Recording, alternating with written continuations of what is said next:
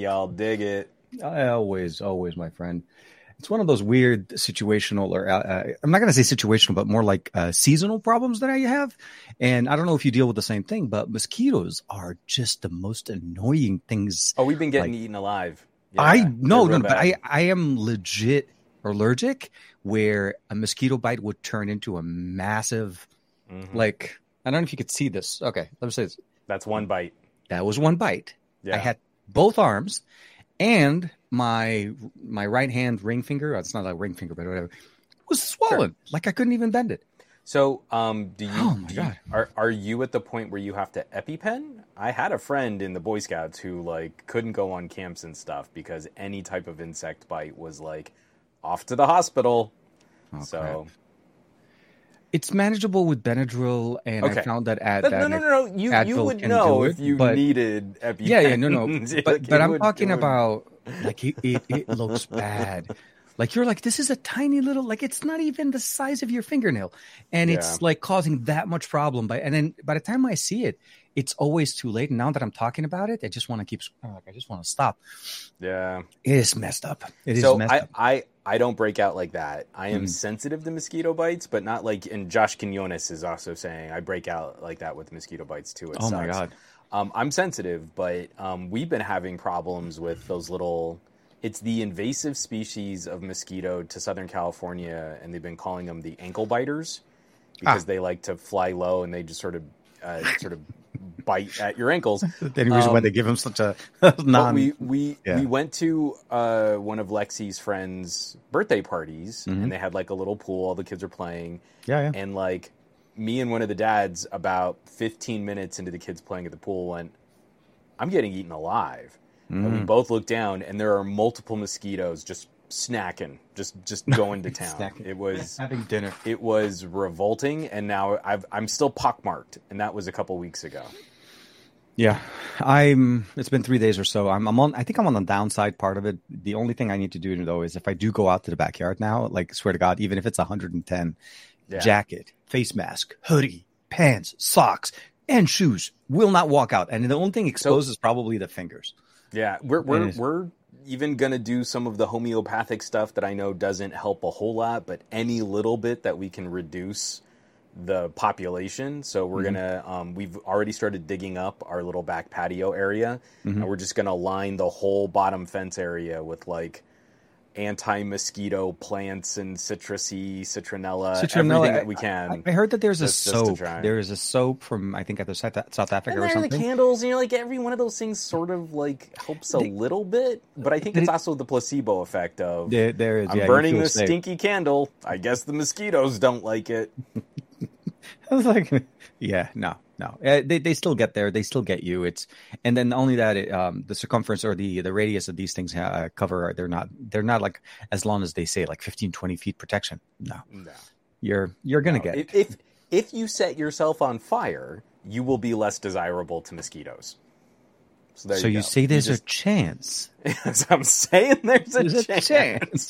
I like it. I like Hey everybody, welcome to uh, our weekly horticulture and insects. homeopathic. Uh, insect, uh, yeah. I suddenly uh, spaced what the name of is it entomologist, the scientist who studies insects. I want to say it's entomologist. Yeah. I think Okay. actually I one of my cousins is an entomologist, if I'm not mistaken. in, uh, I couldn't remember the word in time to make the joke work. So everybody, this is actually a tech podcast with two old cranky guys who are falling apart and are decrepit, and we complain about our aches and pains and our allergies. and mosquitoes to are not that yeah and mosquito problems this week not brought to you by southern california mosquitoes yeah definitely Yeah, yeah. Uh, that is Although a pain is sponsorship I would I would absolutely turn down. yeah pass on that one my friend uh, but um how you been man how's your week it, it, i i don't usually like we like chat and stuff like that and i didn't get a chance to catch your show on monday um Oh no uh, worries. So yeah, it, it's it's been a busy week, but I feel like a lot of this has just been prep work to get a few more projects done before we're all slaughtered in October. dude i'm And I'm actively working as hard as I can to Mhm. not cover more stuff than I I think I'll be able to in October. yeah I have actually turned down three pitches for products. People like PR companies reaching out to me in email, and I like, you know what? If I say yes to all of you, I will have mountains of free work to do that it won't be done well. No, no, I I'm mean, not going to enjoy the process. Absolutely. So I, I I think it's best if we push pause on this and maybe circle back for the holidays or something like that. Well, I mean, October's turn. Okay, so I'll, I'll say this. Although we don't have official launches other than Google's Pixel launch in October, the things leading up to October are le- are, are stacking us to be quite busy. We know there's a couple of Yeah. things that you and I have, uh, at least there's one thing that you and I know about, uh, one event that we'll talk about later, obviously, once we're able to. And, and there are a couple of more things, you know, coming up, but at least we know. So Xiaomi announced that they're going to be launching something at the end of this month. And I know that one, Mhm. that's going to be the, the T series. We know Google's going to be launching the watch, the buds. I didn't even think the buds were going to come out. So there's watch 2, buds 3? What? No, Pro I don't know 2? what they're going to call them because Whatever. there there've been buds. Because there've been Buds A, series, and then there's- and then yeah, Buds the- Pro. So, So it could be the two. Whatever whatever comes out is going to be a Mark II. Absolutely, absolutely. And then, of course, the Pixel 8 and Pixel 8 Pro, which we're going to talk about, because apparently, do, do you do you feel like uh, we can jump right into Google? Sure. I, I, Yeah, why I not? feel Let's- like we we can we can kind of front load. I think the bulk of this conversation people have been talking about like this, the the, specs conversation. and the, the rumors that have been coming out on Pixel 8 and the reveal of the well, Pixel not only that, there, there was the leaked video, or not the Yeah. leaked video, the, the leaked website. Um, leaked Le- leaked. well, I- okay, so what happened Literally, is, No, not even can the think about it. For, for yeah. the, since like the Pixel 2, every single Pixel has managed to fall off the back of a truck weeks I- before launch. I was fully waiting- detailed. Yeah, I wanted that full detailed unboxing two months Right. ago or three months ago. So what's up with that? We're we're really messing up right now. We're way feel like- behind. So Uh-huh. so but but before we talk about Pixel, um, and I'd kind of like the opinion on uh, from folks in the audience here. sure. I'm actually kind of surprised to still still see a gap in Google's lineup for a pair of over-ear cans. Apple has over-ear cans. Microsoft has over-ear cans. I'm Sony has over the ear cans. Yeah. Well, I mean, like yeah, Sony's bread and butter is that kind of strategy of, of portable and, and media focused headphone. I've got my XM4s on the table like, right in front of me. I think Um, mine but- are somewhere. Uh, but- yeah, but, it's right there with my the Pixel. Buds, we all learned the tough lesson on how you're supposed to tie Bluetooth products together. Yeah, I feel yeah. like most people would agree the the buds, the original Pixel Buds with the cable were garbage, and Yeah. then the first true wireless buds were inconsistent performers for how the Bluetooth would master slave one earbud to the other. absolutely. I'm I'm kind of surprised that now that we've gone through the A series, the A series were great. I've Mhm. gone through the Buds Pro, the Buds Pro are great are also great. there's yeah. there's there's there's not been any chatter about an over ear solution. I feel like that's one of the key accessories that Google is kind of missing right now.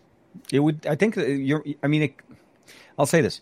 It makes sense that for them to have that type of uh, an offering because they offer the Mhm. dev- mobile devices, they offer obviously other accessories and so on. This is one of those things that you can probably move into. Um, I- mean, I didn't even hear the fact that there was going to be even buds on the, at this event. Like all the leaks we've been hearing and everything, we kind of had an understanding that the Watch Two was going to be part of this. Uh, Yeah. We knew obviously Pixel Eight, Pixel Eight Pro, those goes without you know, that goes without saying. Uh, the buds were a surprise, but an over-ear solution would definitely be very well welcomed here because it it brings in their their you know their understanding of uh, everything they learned from their buds, the in-ear Yeah. solution to go over the ear, and of course you know maybe even partnering with uh, maybe a, studio or something to help them uh, launch it, like kind of like a cross promotional thing. Well, But- I, I feel like they've got all of the media properties in place. It looks Mhm. like the Google Play Movies app is finally going to be deprecated, so it's Mhm. just going to be Google TV. Google and TV. You've got Google TV and Google TV with YouTube TV. That's. And you've got a couple different outlets and versions and brand names of ways Yeah. that what you can stream movies and music. I, Absolutely. I kind of feel like this would be the right time to tie that together with an accessory like a, a good headset. Good Um, pair, Marie, good pair of cans. yeah. Marie has walked away with my Microsoft, my Surface. The Surface from uh, last year. Yeah, that's a good choice. Um, I have to give it up to her. She has a she has a great choice and she's uh, got real walks. good taste when it comes. she walks in she's stuff. like, "I am taking that." Like, so she "Yes, also because again she's she's also absconded with my Xperia One Mark IV.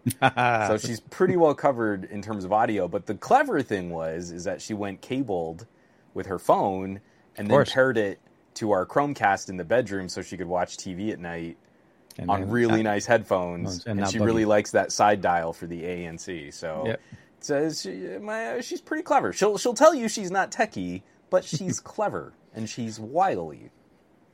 Must it must be watching this uh, this audio guy that keeps making reviews of uh, headphones and earbuds and so on. So it, it's one of those things. Even probably wearing uh, bone conduction earbud uh, headphones. But, but sorry, just my last thought on that is Please. I, I'm very surprised, also in part because I feel like the extra space to put on a few more components, bigger batteries, and then really focus on y- using the the the full sized cans, using the headphones as a platform for more like assistant integration. That's one of the things they're kind of letting their other partners Because Sony does a very good job of integrating the assistant. Sony does a great job of it. Yeah, yeah, but, absolutely. But no one has has broached that as well, in my opinion. No one has Mm-hmm. broached that relationship as well as the OG LG Tone neckbands, where Oh, yeah. you had the little side activation button so that you Mm-hmm. could give voice commands and speech to text replies to your messages, and like you had incredible assistant integration. And I've been waiting for anyone else Yeah. to rip off what LG was doing like five years ago. The, the the neckbands, I think for for the most part, I they're few and far apart. I mean, I do get sometimes some emails regarding them, but it's hard. Like as, as a style, I think for some reason we all yeah no no exactly yeah yeah no I'm with you. You know, I think those So are the, the- audio. we, we talked right? about them. Yeah, Yeah, yeah. these are the Beyerdynamic. Do, do, Oh, should I get my ow sounds and my one mores? They're on the shelf, but I no, no, no. What I meant, what I meant is the the style that the LG the the LG one was. The LG one oh, was the actually a much- retractables. and- yeah. yeah. yeah, it was a it's yeah. a different thing, a different style, and they also had the you know the you push the buttons like you said. I think I still have my Tone Studios in the box. Hold on, I'm just gonna I'm just gonna reach over. Yeah, I'm, I'm not gonna spend too long on this if I can't find them right away. But It's okay, it's okay. Nvidia's trying to find your your face in the background. Oh, this is great. No, they are here. They're just kind of buried. Hold on. No, no, no. Nvidia literally found your eyes peeking. Yeah, those are the ones I was talking about. That style hasn't been hasn't picked up. Uh, yeah, exactly. You pull them out, you push the button to bring them back in. So, so you've, you've got your like Clydesdale yoke. Mm-hmm. so I got to Yep, that that just went in. Oh no, this one was always the one that was a little. Yep, still works. That's They still retract. I'm gonna charge these up. I'm I'm gonna I'm gonna see if I can get these working again. I just I miss I miss that extra functionality, and I feel it's one of those things. Like you and I have both been making a ton of videos on face displays and Mm-hmm. augmented reality and all this stuff, and I feel like audio is still not treated with the same kind of attention for Mm-hmm. helping us flesh out these extra features and services on our phone, uh, on our phones.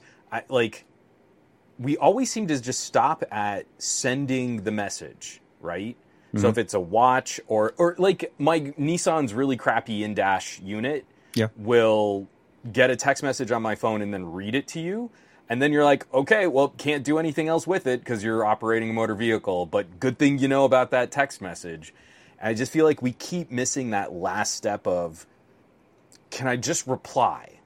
Yeah, Or make it, make it a hands free, can I hands free reply. Like, well, Android Auto does a better integration with that, but the, the concern is obviously not every car comes with Android Auto. If you want to retrofit, but the integration, you're right. We we need better better tools But- to allow us to focus on the road and not have to distract and ourselves. with headphones That audio i feel is yeah. like the perfect uh, is the perfect abbreviation for a short form communication and i think it's hilarious when i had the focals by north Mm-hmm. it had incredible speech to text it was better than almost any other smartwatch that i had used to that point and it was funny because i would just talk conversations out with people on discord I'd get the notification. Someone had a comment in one of the in one of the channels. I'd see the message. I'd click reply. A little microphone would pop up. I would say my reply. It would send it off as a piece of text. But I'm sitting here talking to people, but they're reading what I'm saying, and I never had to interact with my phone. That- And I want that in a pair of earbuds. well, I'll say this: the the Pixel Buds do a decent job of that, especially if you the- integrate the- them with the assistant. But The, over the the, ear solution, integration is good. Yeah. yeah, over the ear solution right now, outside of Sony, which I think does a decent job of that, we don't have any other uh, any other players in the market. Any other companies that do make them, typically the the maximum solution that we get from them is maybe activating the assistant, but it doesn't integrate with where if your message comes in, the assistant yeah. reads it, and it doesn't yeah. go through the setup of. Uh, I guess it's not a certified assistant piece of audio hardware, mm-hmm. so it mm-hmm. doesn't go through the setup process. So there is no integration, and we want that more. Google does it well with the buds, the A's and the pros, and of course, sure. know, earlier generations. But I think it's you're right. We need a little bit more in that in that uh, in that ecospace to kind of round it off because it seems like the missing component and, from this. And and, and and I'm acknowledging like I'm being very specific because this is the same complaint I have about fitness bands, the same mm-hmm. complaint I have about heads up displays. I want rich notification support, not mm-hmm. just the delivery of a notification to my to my wrist.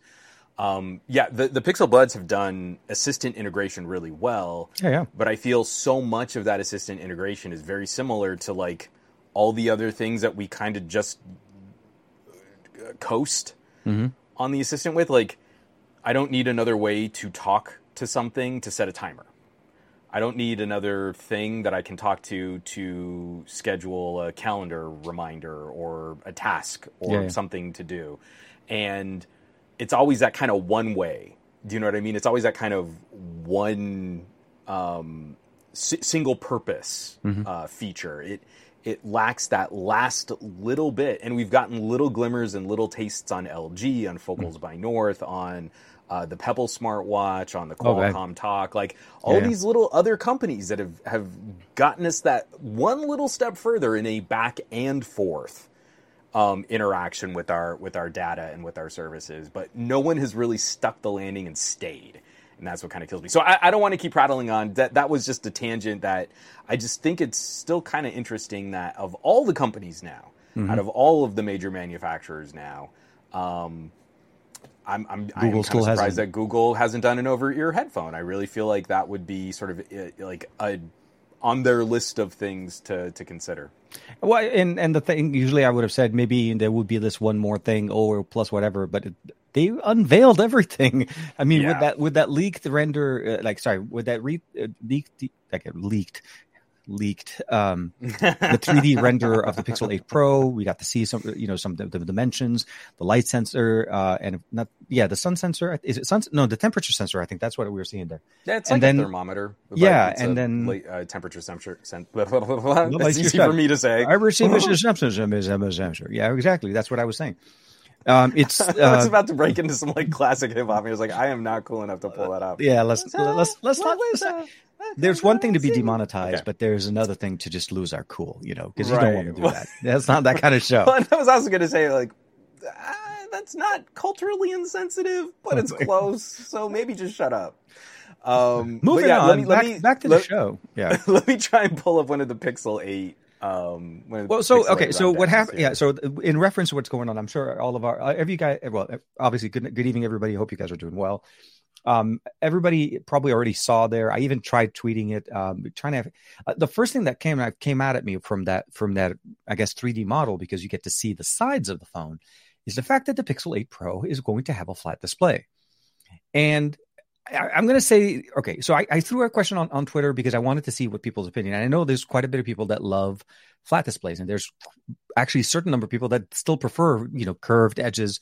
Um, we see many companies I mean, like Honor or in some of the other companies that go like quad we curved. Feel we feel for those people because they're incorrect and flat displays are objectively superior. But you know, again, someone has a preference, Absolutely. and even if that preference is wrong, we still acknowledge their right to be incorrect.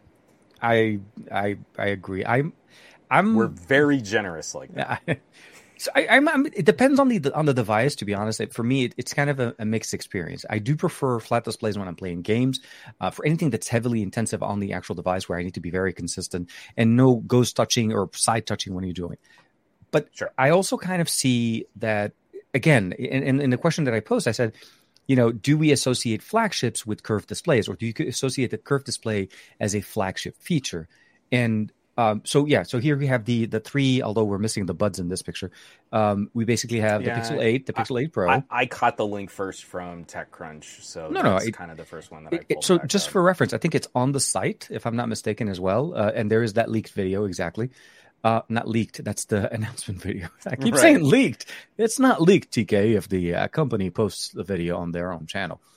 Um, the biggest thing, obviously, we're seeing is that the Watch 2 design hasn't changed. That That's one thing that, to me at least, it looks the same. I'm hoping it's bigger, at least, maybe bigger No, battery. I, so so no. I, actually, here's here's what's what's interesting. Let, let's let's try and focus product by Sure. product. So we Product were talking about Pixel Eight, Yeah, yeah. and I'm I'm on board. I would prefer Pixel Eight have a flat front face. yeah. Um, for for me, I, I feel like curved glass on a phone is this beautiful element of aesthetic. It's this Yeah. beautiful element of design.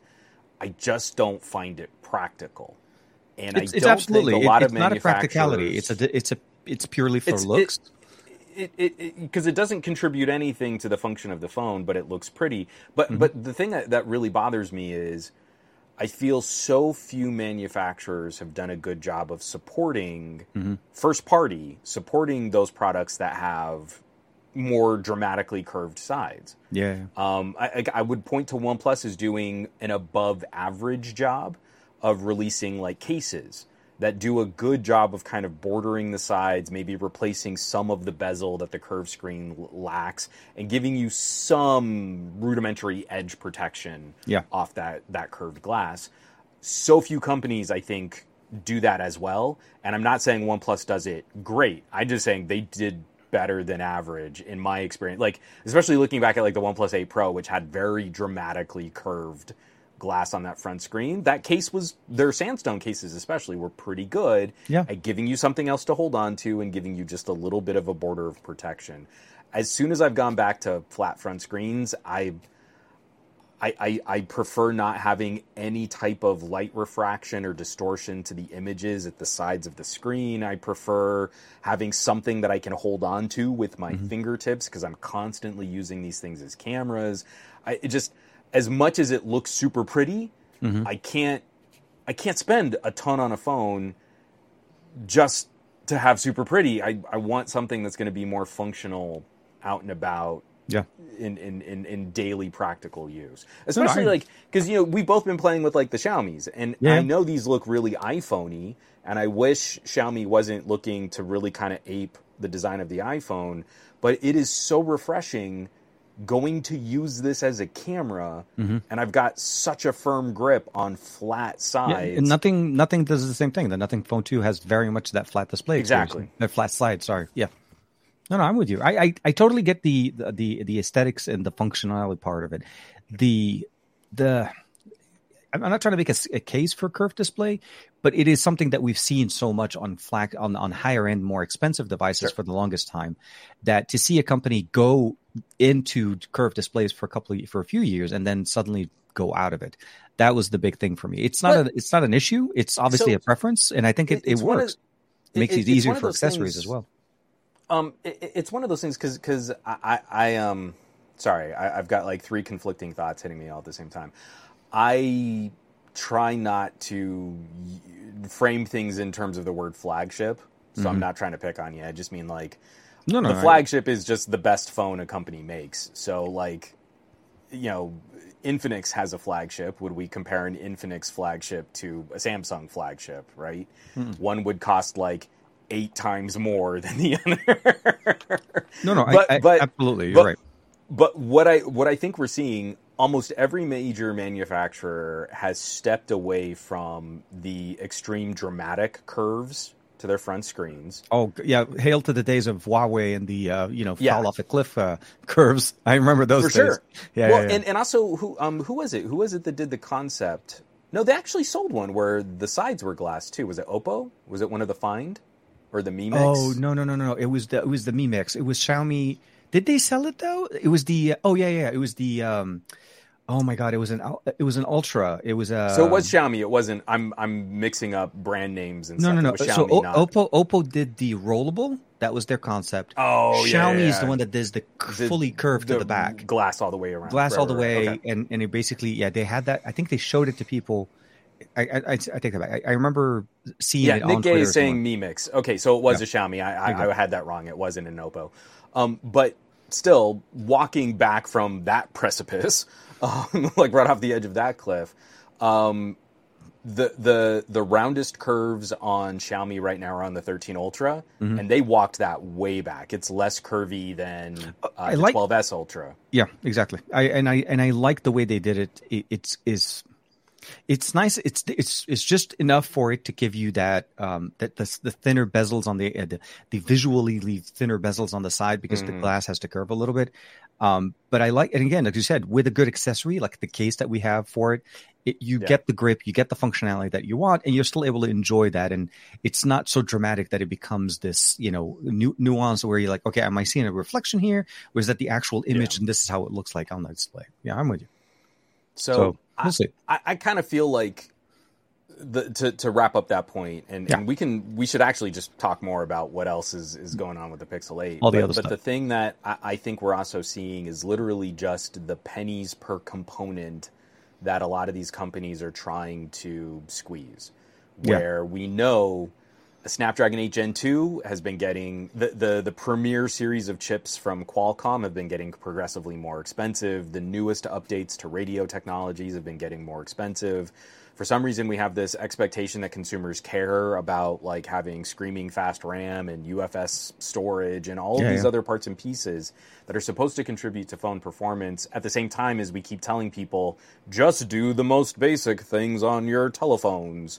Um, so I, I feel like curved screens are an expensive aesthetic that mm-hmm. complicate the manufacturing process, complicate the support and, I was going to say repair. the accessories. Yeah, exactly. The, even on the on the accessory side, it gets more complicated to make curved glass because that's it's not as simple as a flat display. You're right. Yeah. So I, I, feel like at all of that, it's it's one of the reasons why I think so many companies have just been walking this back too. I mean, even when you're using a really expensive OLED, if you can save pennies per phone in manufacturing costs by flattening that glass out, then you can put that money towards the specs that people think they really care about, like the nits and the refreshes and all that well, stuff. And and the and, supposed uh, video out that we're supposed to be getting now, which is something that's yeah. also uh, this was from uh, I think this is from a few weeks, maybe of what a crazy idea that it'll fully support the USB three spec after eight generations of Pixel I, phone. I, am really hoping the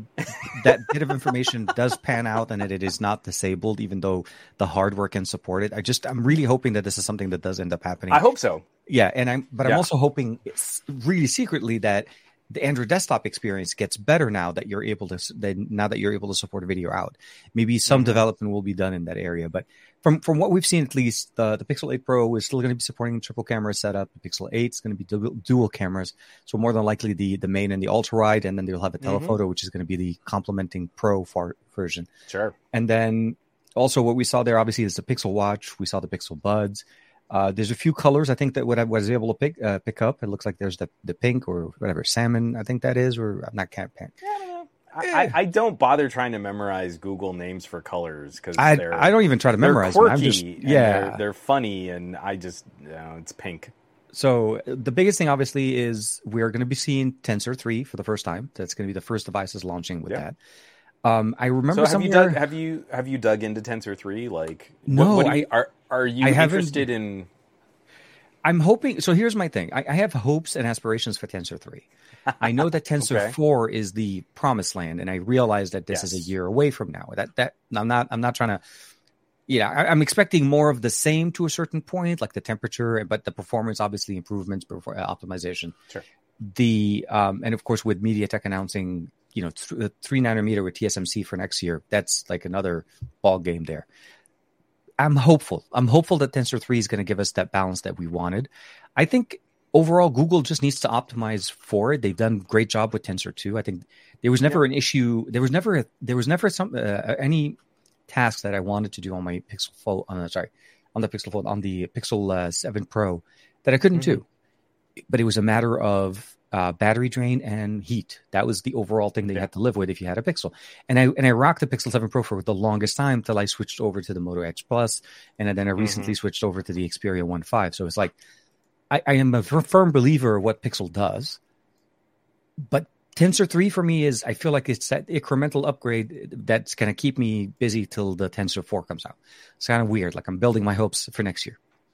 I don't so know how, how I, you're seeing it. I, I think um, I'll be curious to see how. I think Tensor 3 might give us a little bit of a sneak peek at next year's Exynos. Mm-hmm. If Samsung is on a better track for reining in thermal performance, improving radio efficiency, we'll hopefully see a glimmer of that with so. Tensor 3. Mm-hmm. I'm worried that Tensor 3 because of Samsung's fabrication is going to be a little closer in performance to an 8 Gen 1 than oh. an 8 Plus Gen 1. Um, one of the things that I am actually kind of concerned about is at the fabrication size that they're at, we're going to be going to a more traditional core configuration. If the rumors are true, again, mm-hmm. some of this could still change by the time we get there. Yeah, yeah. But what Tensor and Tensor 2 did that it was kind of unique was going with a different kind of core configuration than any other manufacturer. And I think with Google's machine learning components, that actually paid off. Mm-hmm. You, you can sit there and say, like, oh, well, it's got these Cortex X1 cores, and the Cortex X1 is is now actually slower than the medium sized cores in the 8 Gen 2. So, mm-hmm. really, your Antutu score is going to be like twice as big on a Snapdragon, but you can't do Tensor because it's not as good. But when you look at what Google actually optimized for in the machine learning that Google is working with, because they've been blowing every other company away when it comes to uh, crunching image data. Mm-hmm. And they've been crushing other companies since the Pixel 4. Yeah, yeah. So, absolutely. what Tensor can do with such an extreme disadvantage in internal components is nothing short of remarkable.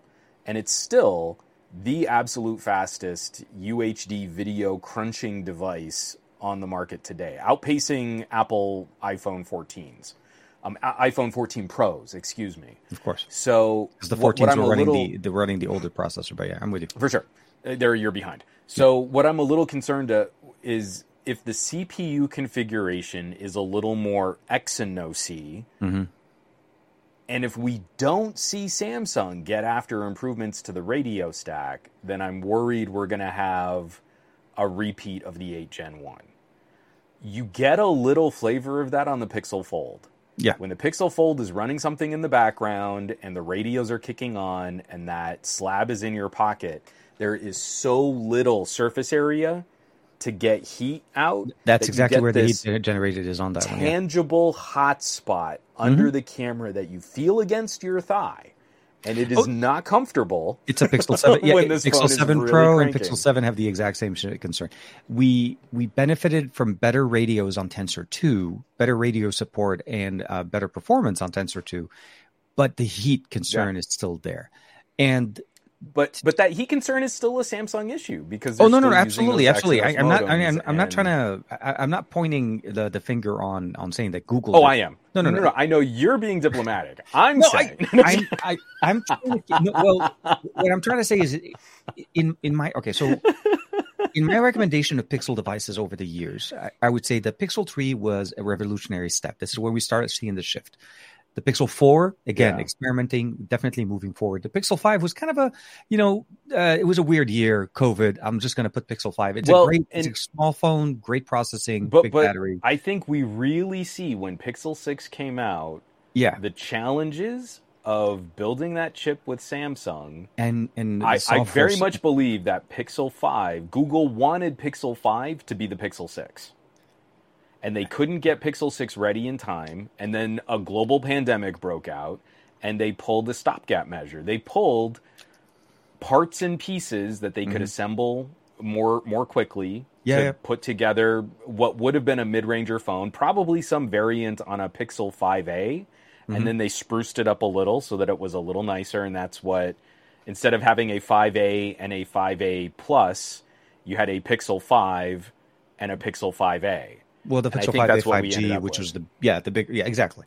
And, but I think, no no no, but that's that's what I mean is I feel like we would have gotten a Pixel 5a little and a Pixel 5a plus, which is what we did get because mm-hmm. the 5a is a bigger phone. It's not a littler phone. No no. But exactly. instead, they took the Pixel 5a, gave it a nicer screen, and called it the Pixel 5 as the more premium phone because they couldn't get what The eventually became the Pixel 6 Could be. up and running uh, functionally. I have no insider knowledge on that. No, no. I, I have it- no confirmation on that. That is purely speculation on my Uh, part. Yeah. But when we look at the pieces of the tensor, the original tensor, Mm-hmm. its individual components compete like we would have seen this phone go up against the Snapdragon 888. okay. It looks like a chip that should have come out right at the beginning of the big X1 cores from Qualcomm and from MediaTek also doing some similar work in that. space. yeah. No, no. So- I think they sorry. were both. Yeah. Short story, incredibly, Incredibly long. long. Um, I, I am anxious to see if Google can maintain their image processing performance crown, Mm-hmm. but I am really anxious to see if Samsung can get ahead of their fabrication issues, their efficiency issues, and their radio management issues. And if they can't, I feel the Pixel 8 is going to be in for some really, really tough criticisms because MediaTek and Qualcomm have never been stronger working Oh, with TSMC this year. Absolutely, and and it's been ever since the ever since even before the launch of the the Tensor Two. This was this is the heavy, the big hitters now. TSMC and like I said, uh, MediaTek I think announced either yesterday or the day before their plans for the three Three nanometer. nanometer. Exactly. So they're, they're already talking. You know, not this, not even the one they're going to announce this year. The next Yep. generation when they jump down to three nanometers.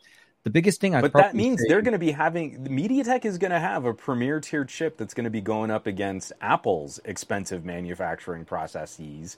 We know they're- they they're often try to buy out everything that TSMC can make, and MediaTek snuck in there. This is going to be a stupid year for like laptop grade compute power in your pocket. That's what we. I want. I want to see more, like the Windows on ARM solution. I want to see more of those type of, uh, you know, leveraging the, the the horsepower, the processing power. I mean, they're talking about like thirty percent power efficiency, not power efficiency, thirty percent uh, power uh, improvement with the same power draw at this uh, from So, going here- from a five to a three. I, I okay, I have the same problem. Yeah. What helped me was splitting the words performance and power. yeah, So if if you use the same amount of battery power, Mm-hmm. we're looking at a 30% performance increase. increase. That's I don't think anyone cares about that. if you give me It's a flex. managed- At this point, it's a pure flex because it mean- the hardware is not going to exist. No, no, no, no. so few apps are ever going to touch that level of performance, but Yeah. if you can give me a managed, um, a, a different scheduler on that CPU, Ah, that's what we need. Yeah, exactly.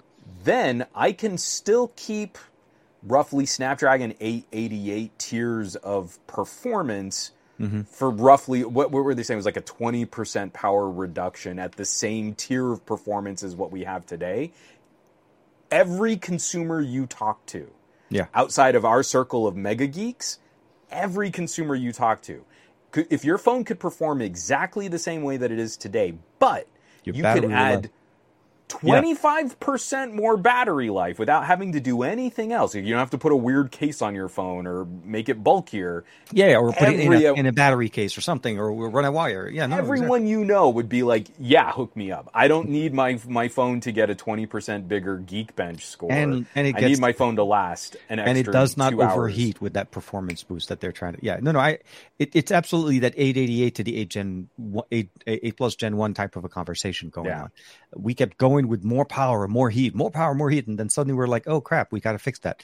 So Yeah. that's what we got with the Plus, and I feel like again, this is talking future 2024 conversations, but Mhm. from what we have with Pixel right now, at least uh, on on understanding Tensor three, um, it, my my hope would be obviously is to keep the performance of the the radio performance that we had with Tensor two because that was a good recipe there. Oh, Don't we need mess to with that. improve on that, though. I, No, I no, like I, I, I know you're, you're you're not wrong that Tensor to Tensor two radio management did get better. I'm not trying to make it sound like, but also the antenna but- pa- uh, placement helped a lot, quite a bit, by making sure Sure. we had better antennas. But yeah, for sure. But but this is also one of one of the main differences that I point to when you compare a Pixel Seven Pro against a Pixel Fold, Mm-hmm. and even against like a Pixel tablet. You start looking at surface area, you start looking at internal components, and one of the major differences being how radios are managed. And the Pixel Fold does not have enough surface area to contend with how hot those radios get. So when your SoC Yeah. and your radios are kicking, that phone is a space heater. And, and absolutely- it's not space heater doing a ridiculous task like rendering 4K video. It's a space heater just like keeping up with my text messages. If it's already a little warm outside. We had someone else, Raj was saying that like um, was it Raj? Did I have that wrong? Yeah, the shortcomings of overheating become disproportionately higher in a tropical country like India. Like, if you already have hot and humid weather, there is no air to dissipate the heat from that radio. No, and know. then I compared that against my OnePlus 11, and it is so much more performant. It is so much faster at all of those tasks. It's getting much better 5G connectivity, especially because I'm out here in the burbs like you are. You know, you're, Yeah. you're constantly like right on the edge of a tower where your radios are working the hardest. And I very rarely get Hot Pocket on my OnePlus 11. I was getting Hot Pocket all the time on my 2022 Motorola and on my Pixel 7 uh, on my Pixel Fold. The Pixel 7 Pro was a little uh, was a was a little twitchier, but it wasn't as bad as my Pixel Fold. So this I- is exactly where that radio efficiency, and this is also where I feel like we we always kind of hold up Qualcomm as being the crown jewel in this space when it comes to telecommunications equipment, but MediaTek is right on their heels, and Samsung is not close. It is they are a distant third in this race. It's um, it's definitely when it a- comes to handling 5G. the, that's one of the things we like you said i mean tensor 3 needs to provide us a better balance between those because to the, at the at, on a daily basis 90% of the things we do on our devices require connectivity it's on a radio Yeah. either a wi-fi radio mo- uh, you know your 5g modem 4g whatever the connectivity it is it's connectivity the device is smart because it's connected if it's not connected Yeah. then you're running a more local uh, content you can create things and so on but those are some of the challenges that you deal with. I mean, it's it's a hard thing to kind of explain, but once you have a Pixel, especially the six and seven, you understand it. And even with the short amount of time that I spent with the Pixel Fold, I felt the heat. I wasn't even really sorry, I wasn't really doing a lot. Yeah. And I realized, like, oh, okay, I see where the hot po- uh, the hot spot is. It's in the same spot as I expected, and I understand. it's great for the winter. No, it's great for the winter. And if you ever want to keep yourself warm, just do a mild. No, long story incredibly. uh, Sorry, short story incredibly long. It's a concern that needs to be addressed. I feel like next year with Yeah. Tensor Four should be the year we get that main benefit. Yeah. But I'm hoping that that Tensor Three does improve what we have. well, in reducing- is- I, I'm I'm hoping with you too because, Yeah. like I said, that kicked all of this off. Is not only am I hoping, but I do think we're gonna get a sneak peek. Yeah, no, no, I, Pixel I 8 agree. comes out, Tensor 3 comes out, and let's say it's running really well. Mm-hmm. I'm going to have much higher hopes for folks who get the Exynos versions of Galaxy phones. But if Tensor 3 comes out and I'm still dealing with some of these inconsistencies and some of these inefficiencies in battery drain and radio management and Hot Pocket, I think it's going to be a bad year for Samsung fans.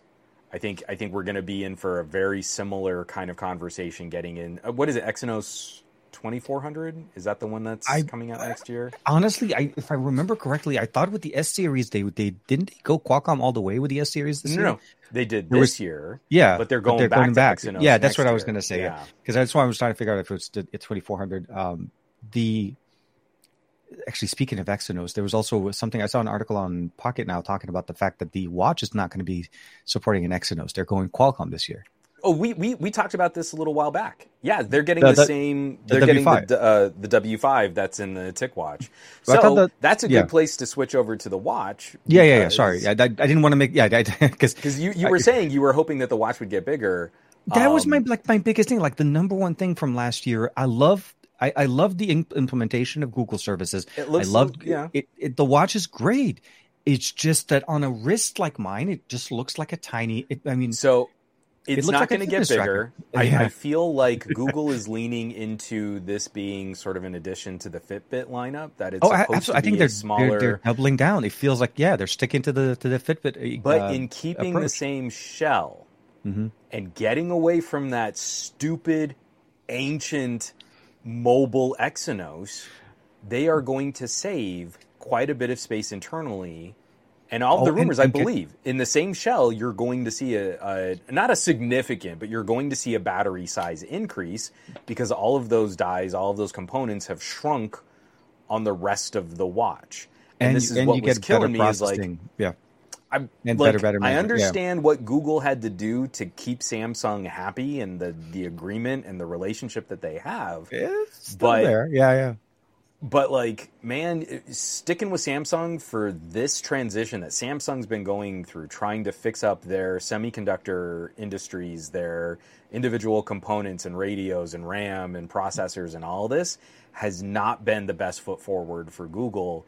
And so next year with a Qualcomm SoC, I feel we're going to get a real glimpse of what Wear OS can do with Google optimizing the software, delivering this on an actual current mm-hmm. tiny watch SoC. Exactly. Not, yeah, not Now there will be generation. no excuse for Google to sideline Citizen and Fossil and Mobvoi because all of the work to get stuff like the assistant working on Qualcomm SoCs will have been done. Done. Exactly. And if we still see like TicWatches not fully supported, then that to me is like the last the last gasp. I'm done with Wear OS. I'm not going to sit here and keep supporting Google when they are shooting their ecosystem in the foot and not supporting their partners when they've done the work to make all of these pieces and parts work on their own watch. And they're doing that at the expense of their of their because they're not even competitors. They're doing them at the expense of their other partners. Yeah, no, no, and I, I just saw our, our buddy Nick Gray is in the chat also kind of, uh, you know, oops, sorry, that did I catch the comment? Hold on, where was it? Yeah, here it is.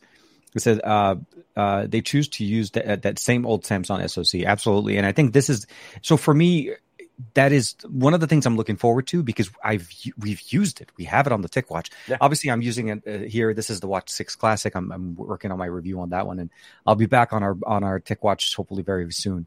The the biggest thing I'll probably say is I'm excited for that part. I'm a little bit. I'll reserve my opinions till obviously we see more and, and, and more specific because images. I'll say this: they play a really weird uh, aspect. All I know right now is it looks the same. There's a good chance that it's the exact same size, according to the leaks. Um, at least the one that I saw over on uh, Pocketnow, and uh, Mhm. potentially, you know, again using the W5, it has old improvements. So hopefully, we'll see better options and maybe better management on the radios as well once we get into the LTE model because that was the other thing that we had last year. The battery just starts diving when you add modems Yeah. into the Exynos portion of it. And of course, the last thing, obviously, before you know, the extended uh, coverage on the Pixel Buds, they're going to be whatever version they are. My hope on those is maybe some higher res, maybe LHDC support. Obviously, I'm not. I don't think they're going to go LDAC. They're, I don't know if they're. Or they, I think on the last one we had SBC was the best one last year, I don't right? think Google's going to do. Uh, no, so I will be very surprised if this generation of Pixel Buds gets any different kind of codec support. I feel like Google's main hook is really focusing on assistant functionality. And so they'll bring in the newer features from like Bluetooth 5.2 and 5.3. So you'll get mm-hmm. like multi point because they really want you to be able to have that kind of Apple like experience where you pop open your buds and they're connected to your tablet, your new Pixel tablet, and your new Pixel phone at the same time. I, I, I I, I like I like the uh, gonna- product placement there. I appreciate it. Keep going. Right? In the mix. Yeah, it's like I, I should I should work in marketing or something. absolutely. Um, absolutely. I I don't think they're gonna they're gonna mess with um w- with uh, LDAC. I don't think they're gonna mess with a No. Qualcomm SoC for aptX Adaptive. No, I, I LHDC has so far been kind of compartmentalized in the more Chin- Chinese manufacturers. Not as many players here are really No. leveraging that because it's a great codec, but Well, I mean, it's uh, really yeah. you're going to see it most on like a Xiaomi or a Vivo. Well, I was going to yeah, say, or even OnePlus, OnePlus, like yeah, OnePlus brought right. it in with with their Pixel, uh, not Pixel Buds, with their. But again, that's now Buds. Oppo. So I don't think Google's going to play that game. I wish they would. I, I, just- wish they would just bring in see it some, for this version. Yeah, well, I mean, don't get me wrong; they sound great. Uh, they definitely have enough bass. The drivers in there that they use are pretty good. So again, Yeah, building on what we know, it, it's it's it, they're enjoyable. The biggest thing I probably would have said maybe better battery life. That was my main thing on that as well. Um, but it's typically what we saw with the pros last year. We're going to get that hopefully. So between the buds, the watch, the Pixel Eight, and Pixel Eight Pro. I don't doubt that performance is going to be tuned. We've had six and seven Pro, six and seven series to improve, uh, you know, Android to to optimize for te- uh, for for Tensor. So that is going definitely to keep building. So they they already have a good start on that. The watch, it was well received. Again, I, Mhm. I as as Nick was putting in the comments as well. Hopefully, they were able to fit a bigger, as you said, with the bigger battery as well because of the the components that we have in there. So that that's my hope in there. I was just hoping for a bigger display to to make it a little bit more watch centric. It'll bit- look more like a regular watch when you have it on on more of a Nah, like a bigger wrist. But you know, Nah. we'll have to see. Maybe maybe next year. I I guess can do it. nothing I can do with that. But so that's yeah. So essentially, Google pretty much gave us a, a heads up on everything that's coming up at the end of the month. So we'll see what this. I'm hoping there's still a surprise. I'm really hoping that there is the. Oh, by the way, we were listening to Juan that month ago, and here are our new cans. You know, the, the Pixel cans, or you know, it's like, and then that's where Juan, all of Juan's thumbnails are going to be like, ah, like, I was right. Look at this podcast. like, I'm oh my god. Google, listen. No, I'm saying, no, no, I know. We'll have to see. We'll have to see. And so um, uh, the the other biggie is also just uh, the camera tech. I'll be curious to see how um, how Google performs with the largest camera sensor made specifically to ship to North uh, North America. So that could be an interesting part of this a lot of too. optimizations, although, man. It- well, kinda- I, I, I just like I'll be really curious because like the the the Xiaomi Mi 11 Ultra used the GN2. GN what was it? The GN two or the GN one? GN2. GN2, GN1 sorry. was the 1 over 1.3. This is the 1 over 1.12. One. Okay, so the GN two. Um, so almost a one inch type sensor, just just like you know a, a hair shy. Um, but I'll be really curious to see. I, I feel like one of the major victories of Google's camera hardware and camera software Mhm. over this last year, the thing I think they improved upon the most over the Pixel Six was uh, pixel resampling crop zoom. Mhm. So if you go to like a two times zoom from the main sensor or a ten times zoom from Telephoto. uh, the telephoto, uh, they're doing a really good job at that that doubling of the focal length, and then rearranging all the pixels and getting some good clarity and some good image processing out of that. yeah, yeah, I remember. But I also feel like it's frustrating to me because they're not going to advertise that it's the largest sensor compared against a, a Samsung or an iPhone or a Sony. They're going to say it's a 50 megapixel sensor, yeah, and it will not give you a 50 megapixel Image. image. And I feel that is right on the cusp of lying to the consumer. I think It what bothers me so much that they advertise the full resolution of all the subpixels and then they give you no mode or a to be able to feature shoot or at anything full at full potential. Exactly. No, no, at, it's, at it's the full bidding. advertised resolution. it it's um it's a little bit of a contradictory kind of statement, right? It's like the simplicity that they're trying to shoot for for the point and shoot. Don't think about Mm-hmm. it too much. Maybe a couple of little, you know, tweaks here with the shadows and the brightness. But other Mm-hmm. than that, we want you to basically, you know, take the phone, tap, shoot, and mo- walk away. That's been Yeah. their bread and butter. Um, getting into that, I think the, I really wish they would do a little bit more of a geeky kind of a, uh, like during their presentation, explaining the size of the sensor, but also maybe I don't know, maybe just change your approach to it and realize that people like pro mode, like they they other com- Yeah. other companies that have been putting it in there. I mean, heck, even on um, okay, here, so even here on the GT5 from uh, from Realme, right? It's a Sure. brand new phone. It just came out. It's in China. Unfortunately, no no global launch yet. You know, we have the ability of shooting that full 50 megapixel camera right in there. It's a 50 megapixel Yep. mode. Give me the ability to full get full readout out of that sensor. Um, so it's it's a and I, and I and I know I'll say this. I know this. We've been in conversations with Google engineers. I think in the past, Team Pixels was doing some stuff, and Mhm. you know, I think you may have posted that question, and the answer was very much our focus is on that point and point and shoot. It, we don't. Yeah. I don't. We don't feel like this is something that would benefit our users. I feel Google is is it's like the, the the the telephoto thing back in the day. Remember when they said, yeah. "Why would you put a telephoto over an ultra wide?" Because well, you need telephoto.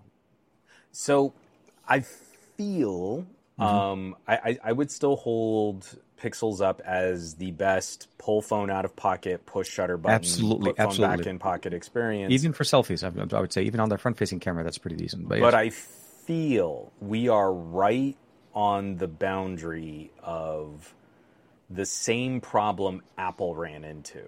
Okay. I don't think Google has crossed over yet. The Pixel camera app is still the sleekest and the cleanest, even for how you have to dig through some of the menus to get to some of the more advanced features. Like, there are still really stupid things on the iPhone where they replicate functionality and settings and controls in stupid places. So, like, your HDR toggle is on the left side of the screen when you're in this mode, but it's on the right side of the screen when you're on this mode. And you're like, that's terrible software design that would never be considered intuitive if it didn't have an Apple logo on the back. I don't feel Google has has crossed that line yet.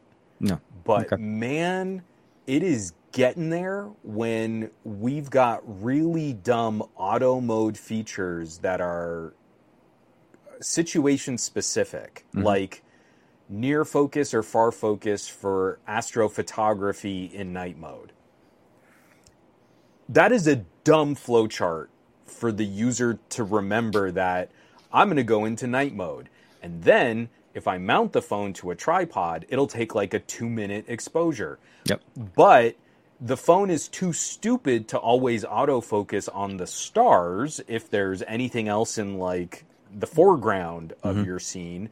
So now there's a different auto toggle to force far focus, but it's still auto. It's still not just a manual slider to say focus to infinity Yeah. and beyond. Give us that So- slider. Exactly. Yeah, that's what I'm saying. So, yeah.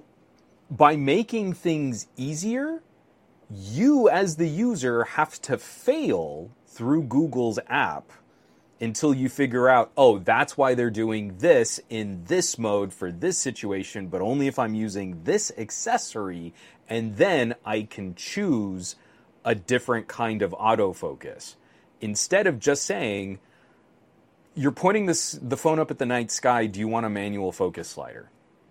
at some point the the reason you like pro photographers use pro cameras because just controlling the ISO, controlling the shutter speed, controlling the aperture and controlling the focus is just easier than hoping a computer will make the right choice for the image that you're trying to create. And astrophotography is not a casual point and shoot kind of experience. No, it's no. not a oh I just whipped the phone out and I took this amazing photo of the cosmos with time lapses and stuff. Like, yeah, yeah. that's not that's not how this works. So at some point, Google is going. I feel like probably not Pixel Eight, but by Pixel Nine, so many of these auto mode features just become more hassle than they're really worth. The core bread and butter experience of just getting a quick HDR photo from one shutter press is second to none. But as soon as you try to step one step more advanced or with one idea more control, the app is almost punishing to use in, in, in getting you the feature, I mean, getting you the results that you want out of it. No, no, I'm with you. I'm with you, and I do want to say uh, thank you to Raj for pointing out. Uh, yeah, he's right. Actually, you don't take selfies. I was wrong about that. Yeah, you take back the main camera back uh, selfies on that. So I was, I saw the comments. I was like, yeah, he's right. That's So I do do. take photos of myself. Well, just I not- just don't not take them from the worst cameras on my phone. Here, I've got my I- I Pixel wish- Fold. Let me let me just take a, a photo of myself here real quick, and I'm not even going to worry about like opening the screen. I'm just gonna gonna kind of point this right about there, and then I'm gonna open this up, and oh boy, that's like a really cool photo of me. Like just nailed it. Look at that. that should be the thumbnail for the video. I like it's really not hard. it takes to- pictures. No, no, no. I'm, I'm with you. I, I just I was took just. the picture of my face. Um, I'm actually. I- have gotten quite a bit good too. I mean, I, I, I yeah, will say. I've been hanging out with you. See, the thing lot- I like about TK, and he won't ever admit this, but like he's gotten really good at also doing a thing where he'll he'll sort of line up the general shot with the front facing selfie camera, And then and then holding around? his hand out there, he'll like flip the phone one handed. And then go to the volume rocker, and he's like, "I've already got my shot lined up." So he's doing it. Oh no, no, He's- he's absolutely. going Th- for this it. is years of of, of continuous yeah. uh, training by Juan. So just Yeah. be, be honest with you guys. The guy definitely definitely has a lot of good influence on me over the years. Heck, man, I'm wearing one of his influences right now. Yeah, those Um, are some pretty good headphones. I, I like for those for for what we're seeing there, I think Google. My hope is that the, the, the concern with that, and I know because I don't want to extend too long the conversation on that one with For the sure. camera application though is if they're looking at their statistics, if they looked at their usage experience, obviously what they're seeing is that everybody uses their devices. The cameras are really good. They like the camera. They tap and take Yeah. pictures. They're not seeing the they're not getting the feedback that people may want more. This is the weird kind of like how do they figure out that they need more when the user's Yeah. pretty much in that weird ecosystem, right? It's but- unless they came from another device that had it and they're like sending purposely saying, Assistant, I'd like to send a feedback and then purposely Yeah. say, I want pro mode in my camera so that you can submit it. Because also Google never advertises how to send them feedback. But but I, I think It's we've done such process. a such a crap job of educating consumers that they don't know what it is that they're missing because they're likely bouncing back and forth between Apple, Google, and Samsung. yeah. And even though a Samsung is a much more feature complete, I will say the camera, yes, definitely, especially the Pro I Video. mean- I like the, the controls that we get in there. Yeah. I mean, especially if, if you do like dig into an expert raw mode. I mean, Mm-hmm. Yeah, yeah, you're in no. good shape. But I also have to, unfortunately, I have to agree with some of our our tech reviewer brethren. How many people are really digging that deep to find those types of experiences from a phone camera? And that's where all of this becomes a little problematic. Is I am looking at Google getting ready to put the largest camera sensor in a phone that's ever shipped directly to North America. Yep. Increasing the sensor size on a phone like a Pixel doesn't necessarily deliver much practical benefit if you can't control Mhm. what that that- camera is doing. Yep. If it's still full auto and it's doing all of the googly HDR and Google sharpening and Google processing, they love leaning into like those clar- uh, clarity and dehazing filters that you can play with in Photoshop. You eventually arrive at an image in good light that's not going to be that different than the half inch sensor because it's just so software processed going through. It will be a little different. You will get a shallower depth of field when you're working at your minimum focusing distance, but you already don't have a phone that really excels at that kind of consideration and composition. Like It- it's a the point and shoot experience out of an Oppo Find X6 Pro or a Vivo X90 Pro or a Xiaomi 13 Ultra, that casual clicky point and shoot experience isn't the best. But the second I line up a shot with any consideration for the composition that I want, those phones are incredible. They excel content. so so much. Uh, No, no, absolutely. And I think that's so the biggest that- thing about that's that's where I'm sorry. The, the last point, the, the last thing, just to tie this up, and then I'll Please. shut up and we can move on. yeah, is, I was um, going to say, yeah, this this show not brought to you by Pixel. I but, you know. I worry. This is kind of an unfounded worry because Google hasn't let us down yet, but I worry that just continuing to increase the sensor size and using the same algorithms and modeling and post production strategies that they've been employing for several generations of Pixel now, mm-hmm. again, eventually you run into a limit of what you can expect a computer to process all on its own, making all of the decisions. And Apple is about two years ahead of Google in terrible post processing with every generation of their phones getting a bigger camera sensor. The photos on an iPhone 14 Pro are not better than the photos on an iPhone 12 Pro or even an 11 Pro. And in many ways, they are degraded because of the way that Apple's post processing kind of kicks up ISO, smears out any kind of noise, and then over sharpens this like smeared uh, remnant. Um, to try to bring back sharpness into the image. Yeah, exactly. to try. And Yeah. I don't think Google's going to do that. But at some point, you not only run into diminishing returns, you eventually start degrading the performance of the camera if you're not leaning into why you step up. You, we, we, we have these conversations like I shoot on micro four thirds, and there mm-hmm. are actually things that a smaller mirrorless camera sensor can do that larger camera sensors can struggle with.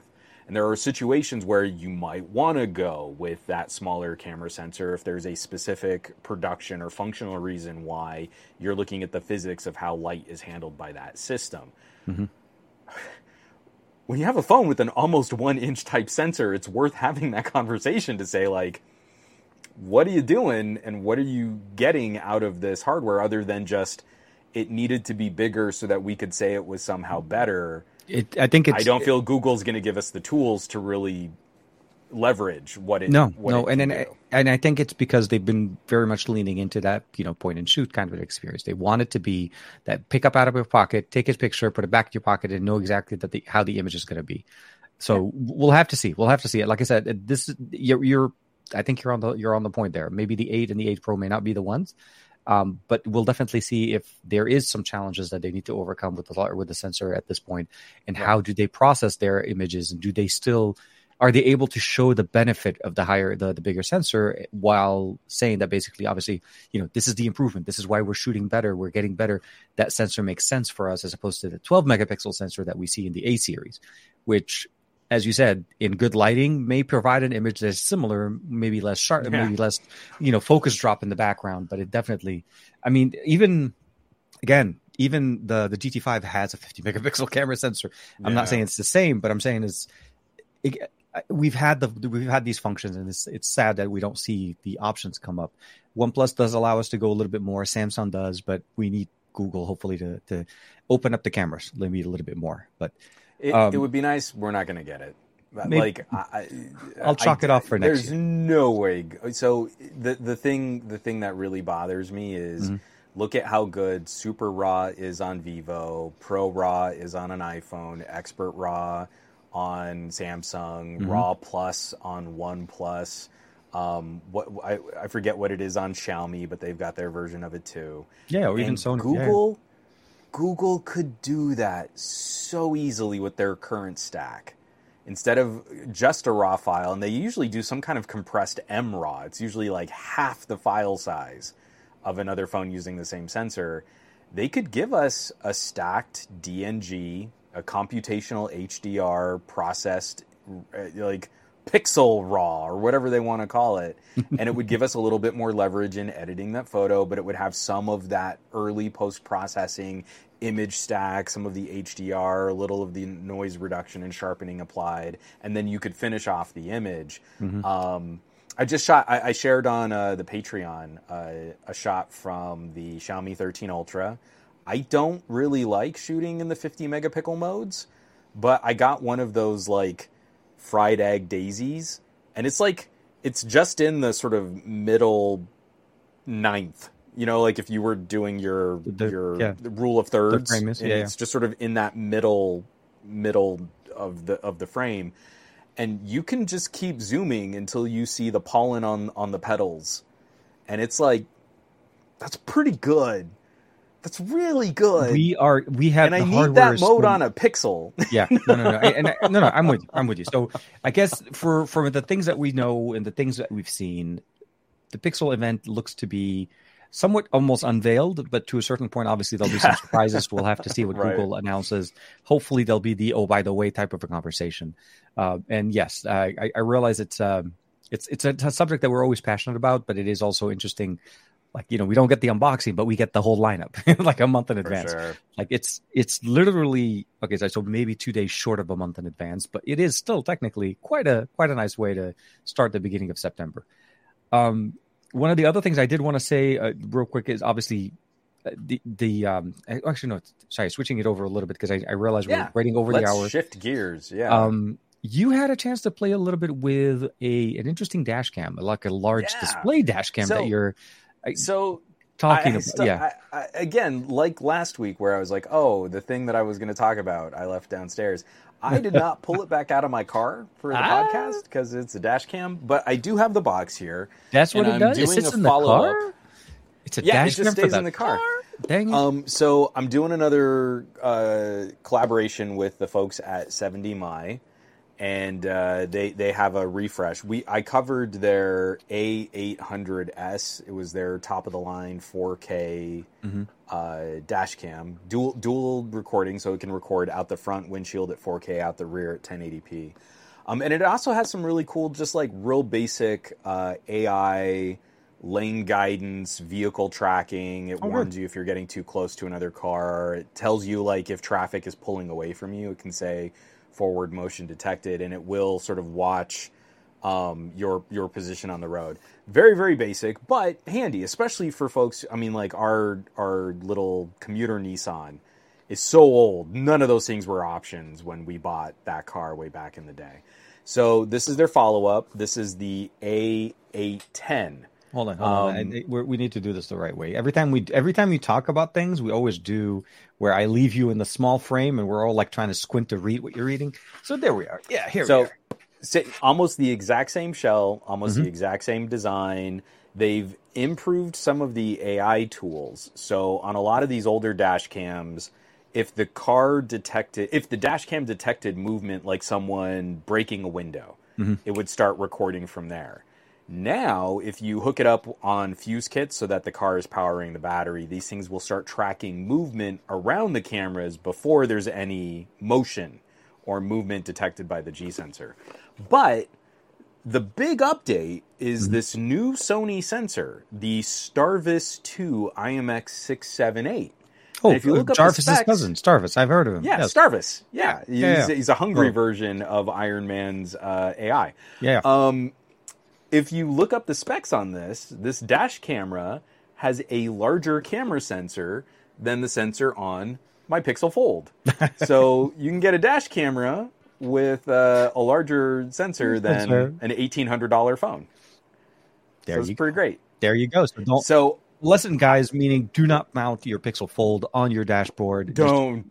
Yeah, get the right they overheat pretty yeah, bad. pretty quickly. Seventy might may be a better solution for you. On, Probably on- a better solution. So I, I because I know our show's gonna are, is already we're already running long here. I'm I, I'm gonna have a video out next next week. Okay. Um, comparing, so it, it doesn't change resolution. Uh, 70 Mai already had a 4K dash cam. This is a 4K dash cam, and it is. I mean, the full kit on this is one of the more expensive dash cams that I've played with recently. It like fully kitted out with both front and rear cameras and uh, a fuse kit is like 200 bucks.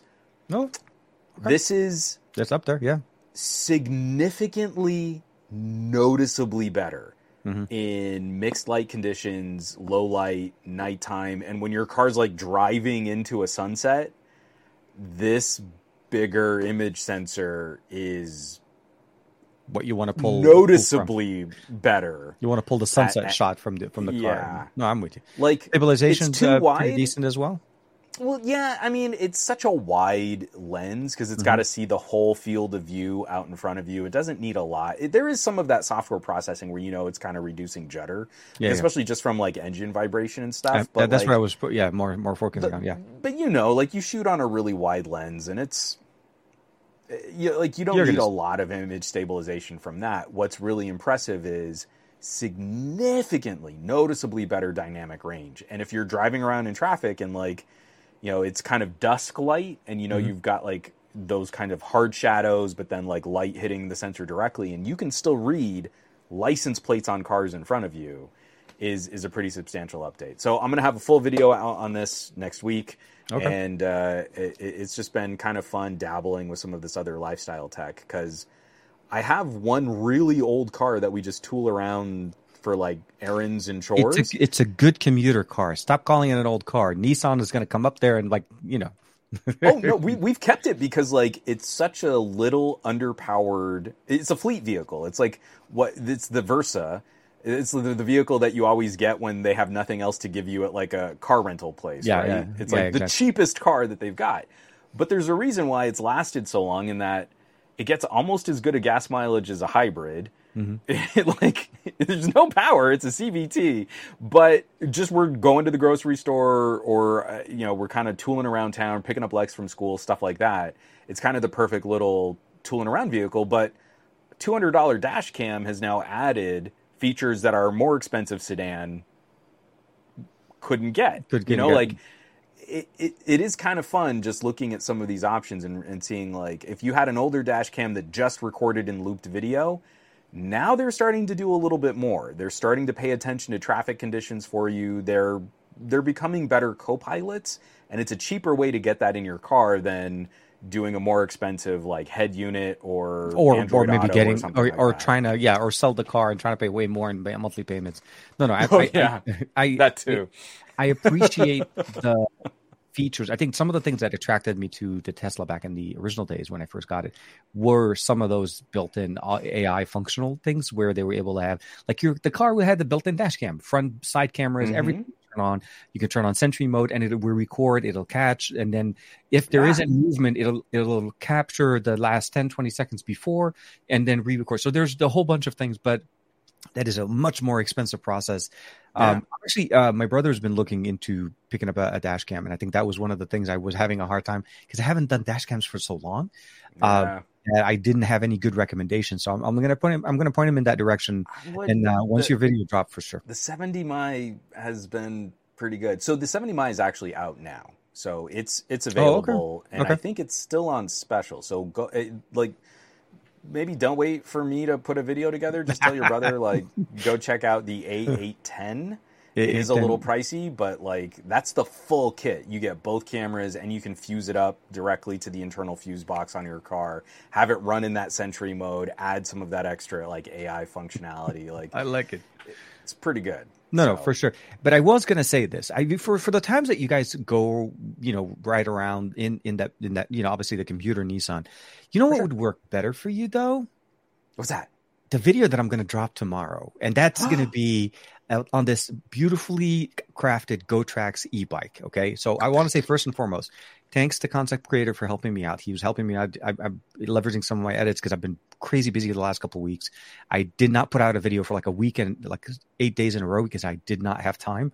So it's a it's a crazy minimalistic. It's the first e-bike that I've had that folds. It actually compl- uh, collapses into more a more of a smaller footprint when you're not using it, or if you want if you want to basically take it with you, which was the surprise because I can fit it in my trunk. So if you this is going to be the video going up tomorrow morning, but not to give too much away. a b bike like that those are things that are going to be better obviously more not necessarily more power but it will take you and bring you back. Uh, like the the Velotric that you got i think you reviewed not that long ago with the with the uh, the carrying uh, i think the bins you had the one in the front and the back. Yeah, So there are other stu- yeah. yeah yeah no and and i think those are the biggest uh, appeals there. E-bikes are really for me at least in the more more recent months have been the more fun ways to go around town because i could just literally you know go from one place to the other get everything i need to do and still enjoy outdoors and, and at least in our area we have a little bit more off the road type of experiences in there dash confessionals Michael Corcoran, that was funny. I, I missed it when we were wrapping up the. No, no, no, no, I- I, uh, yeah, yeah, I could- to sidetrack you there. I, I remember the show i remember that was like an mtv wasn't it like a dash cam Yep. in the old days Taxi cab confessional. Yeah, Dash cam confessional. So yeah, the um, the, the the the fun thing has been I I'm I'm finally like kind of healed up from those back and knee and hip injuries that I had in the middle of summer. um, so I have been getting back out on the bike a little bit more. I need to find, and I'm going to put this out there if anyone has an idea for it, and if you're you're interested in this too. sure I need to find because I really want to do a mileage test oh an actual but I need like- to find a to 100. safe place Mhm. where I can run the bikes. I, where I can run an e-bike nonstop, throttle only for probably up to nine hours. I need like an abandoned airfield or like a looped movie set because I know there's some like uh, uh, there, there's like a ranch up near Mm-hmm. your neck of the woods that they use a lot for like shooting. I think parts of Mash were shot up there or something like that. Oh uh, yeah, NCIS is shot in, in this area. Sure. We have a we have a lot of but, shows. but I need to find a place that will let me just like Go. set up simple kit, not charge me out the wazoo for like a full production production. Um, but I really want to see because all of these bike companies come out with an estimate. Oh, Mhm. well, you can go 60 miles on a charge Yeah, yeah. or you can go 45 miles all throttle. And I do not believe that if you kick that bike up to stage five and you run that motor and you push the throttle button, that you're going to get 45 miles on a charge. But I want to see Mhm. what the difference actually is. And the only way to really do that, it's kind of like a Top Gear test. Like, the only way to really tell is if I just drain the car until it cannot get any more gas into the engine. I've got to do the same thing with the battery. So Yep. if I test it in stage one, that's a top speed of eight miles an hour. If I test it in stage five, That's a top speed of around 20 miles an hour. Well, if I can get 45 miles on a charge in stage one, then that means I'm going to be on the bike for about six hours at eight miles an hour. Oh my God, yes. So I need some place where I can do that safely. I can't do that around town. I can't do that around traffic. I want to sit on the bike and hold my thumb down on the throttle and let the bike go and track how far it can go until it literally can't move until it literally can't drive the motor anymore. And so I need to find some place where I can do that away from other people. I'm not a hazard to anyone else around me and I don't have to worry about dodging traffic. So I, I just putting that idea out there to Need to see, figure it out. Yeah, yeah, yeah. What is the uh-huh. responsible way to to do So that? the- I need only- to book a location. the only thing that I can think of in my mind to replicate something like that is, um, you know, the places that do the smock test, right? They they usually have those spitting things on the ground where they put the tire. But I kind of so I, I you actually want to you, you actually want to ride the the actual I actually want to ride it because I want to see what the real world difference would be with a rider as weight on the frame. oh no, a- Not absolutely. not just the hypothetical like the motor can spin this much on a battery charge because as soon as you put weight on that bike, that fundamentally changes the aerodynamics and the handling. Well, also the, the has to contend performance in the in the extended uh, part of the battery life when the battery is depleted will re, will diminish. You won't be actually able to hit the higher uh, higher speeds. Yep. It's typical. Also, uh, heat has a factor. Long duration usage. The the more if the engine starts warming up, it throttles itself down. There's a whole bunch of things that kind of kick in. You're right. It's a different thing than just putting it and let it run. Kind of like oh well, okay, the wheel spins. Um, I'll have to. I'll have to figure because the first thing that popped in my mind was I have the perfect experience here. You know, we have open land, uh, not open land, open. Uh, I'd say miles on end of, Sure. of paseos in my area, but they're not straight. Nope. There, it wouldn't be the consistent full throttle on uh, Yep. for the duration. They would have to be obviously navigation. Because what, what I because what Yeah. I need to do is run it at stage one at Mhm. eight miles an hour, and then I need to swap the battery Well, and run it at stage five at You're twenty think- miles an hour to you're show thinking what of the Velotric, differences are. yeah, but you know Right, that just most any any e-bike. I mean, right now the main Most bikes I've got, e-bikes- I would yeah. Sorry. I would probably use my uh, my fat tire because Mm-hmm. I feel like that would be the most dramatic difference. And then you could say, okay, I've got this big beefy frame. This bike weighs almost 100 pounds. Um, it's got big chunky tires. It's got a brutally powerful motor. Oh, absolutely. It Yeah, an compensate for all that inefficiently powerful motor for a stage two bike. But now when I run it at 8 miles an hour, I got this range out of it. When I run it at 20 miles an hour, I got this range out of it. If your bike is more of a cargo bike or a road bike or a street bike or a more streamlined or class 1 bike, these are the these are the extremes. You Yeah. should expect the differences between stage 1 and stage 5 to be minimized based on your frame, your weight, your, the motor power that's put into there. No, so if I can demonstrate bookends at the extreme side with a big beefy fat tire, I feel it gives us a more reasonable window to make estimates less than that for for more road uh, for more road and lightweight bikes. No, I, I get it. I, uh, we'll have to figure it out. Other than the uh, the Irwindale Speedway, I think I don't really think of any other place that that may have the the the, the, the square. You know what? I even I even kind of reached out. Like the reason I, I, I can't use the Encino Velodrome because there's Mm-hmm. no way you should ever use a fat tire, knobby tires on racing bike Mm-hmm. courses. But I was even looking at stuff like that. Like that would be a miserable ride. Running running laps on a velodrome at, a- at a velodrome like I, the challenge is that is like mind mind numbingly boring. But I can imagine you if, do if like I could one, do it. one bike a week. But what I wanted to ask though on on the um, most e-bikes with the throttle alone, once you go to gear one, it actually goes to the maximum speed. It doesn't cap. It doesn't have a step uh, functionality the way the the pedal assist The. So yeah, so when you're going. Yeah. At, at least with the, I think with the, the the the I keep forgetting the name, the one that my brother got from you. Uh, but for that one, The yeah, Discover. the Discover. So the boost is typically considered to be full, automatic. It's the pedal assist that goes through the pe- the through the gears No. one through five. So on on, on Velotrix and the Discover Mm-hmm. was like this too, and I don't know if he's done anything or if it's changed. Um, it's one of the reasons why I wanted to use a Velotric is Well, I, what I meant to say is other e-bike companies don't do what Velotrix. No, do. I know, but that's why I want to do that. Yeah. I can't perfectly control another bike with a fully fluid throttle.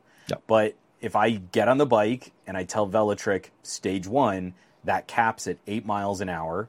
I push the button. I don't have to worry that I am, I am making a mistake Mhm. or not paying attention, because like it would be really easy on another bike if it's if the stages are acceleration curves but every stage can hit the top speed Mhm. that's really bad for this test No, no, because absolutely. there will be times where I'm I'm floating the bike faster than I should or I'm under the speed that I want to travel whereas on on a Velotric I can say stage 1 8 miles an hour push the throttle all the way down let the bike go until the battery runs out Mhm. pop the battery get a new one in go stage 5 hit 20 miles an hour replicate the same test then I only have to be on the bike for like 2 hours I, I feel like a good call to, over to Velotric for a collaboration like that to get the hardware that you need. Because it sounds Right? like even even it's not just the, the locale at this point. I mean, it seems like even hardware wise, the ability of just need- batteries.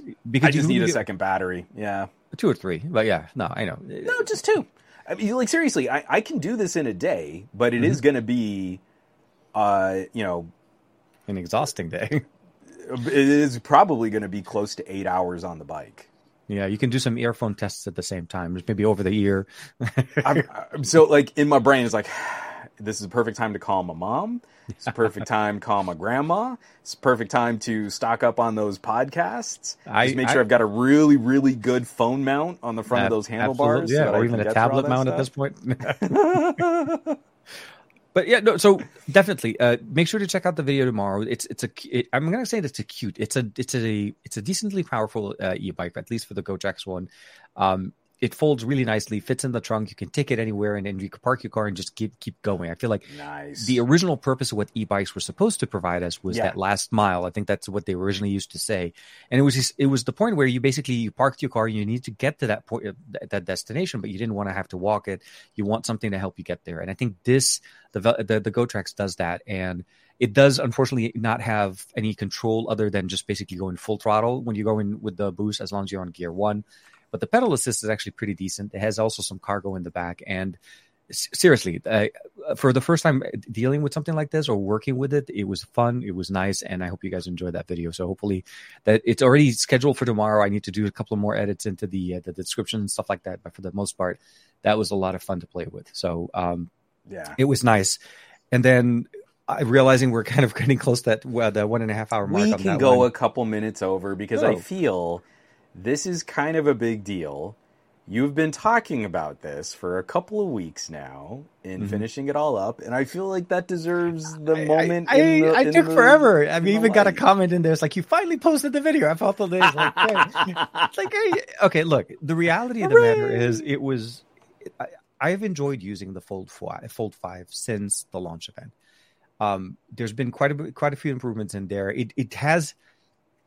From, from an aesthetical looks, obviously outside outside of the just the hinge being smaller, it has it's very similar to what we got with the Z Fold 5, uh, four but the battery life definitely did gain better in performance with the HN2. And I don't know what other optimizations they're doing with 5.1.1, but at least from that aspect, at least I enjoyed that.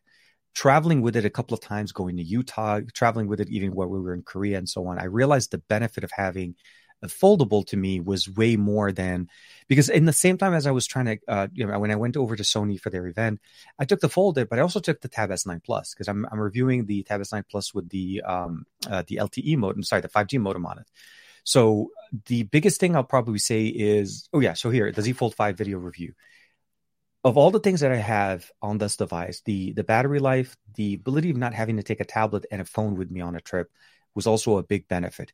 Not to say that I didn't want to, it just it would the consolidation of the two pieces of hardware was very nice for me what I also enjoyed also uh, on this obviously is the, all the optimization, the software that we we have on Samsung devices, and I and I'm speaking specifically to the um, the customization options that we have and all of the things that we get that we we still are trying to get with other companies. I, I see we make many many more conversational uh, statements about well this hinge is better, this is thinner. but how is the living in experience? And I think a lot of people still have to you have to appreciate what Samsung's been doing. I'm not saying they're they are the the the best hardware manufacturer at this point. They stuck to the same design. They need to fix like one of the things I said in the video. You have to open the phone and you always have to slide it sideways to right. get it in that right orientation. And it's a true statement. This is fifth generation. We're still doing that. So it wasn't all you know. You know. Uh, sorry, I was going to say uh, everything was like per, you know beautiful and whatever there are some challenges in there. I feel like the external display still needs to have it. I'm giving you guys kind of like the rundown of the video, but the short answer is with the fact that the S Pen is not built into the phone and the fact that you can't use the S Pen on the external display, which to me is like that makes that should have been a given at this point by by this generational. Well, I, I, had a question. This sure. was my guess with yeah. no insider knowledge and zero relationship, or I should say zero positive relationship with Samsung at all, because I feel like they probably don't like me and I don't really like them. Um, my worry was having mm-hmm. an S Pen designed for plastic mm-hmm. then also being pushed hard into glass would wear out the nib faster. It would. I almost wonder if there's a if there's like a uh, uh, like a defense mechanism idea where the S Pen one S Pen should not be used for both glass and plastic, and so they've decided that the inner display is the display that they want to focus on stylus support. It, it, it, absolutely could be one of the big things. Uh, one of the answers I also got when there uh, when I was in Korea, they is uh, referencing basically the uh, the the the display, the technology to support uh, S Pen support on the external display would cause the device to go thicker. So there, there's always going to be technological kind of I feel like maybe that's limited. Why? Why? No, no. I, will say this: we've seen. No hardware improvements on. I mean, we saw what Honor just announced. No, I, am not going to give Samsung a pass on that one. We have Surface Duos and LG V60s, and you can do you can do uh, the the exact same panel and stylus membrane in really thin shells.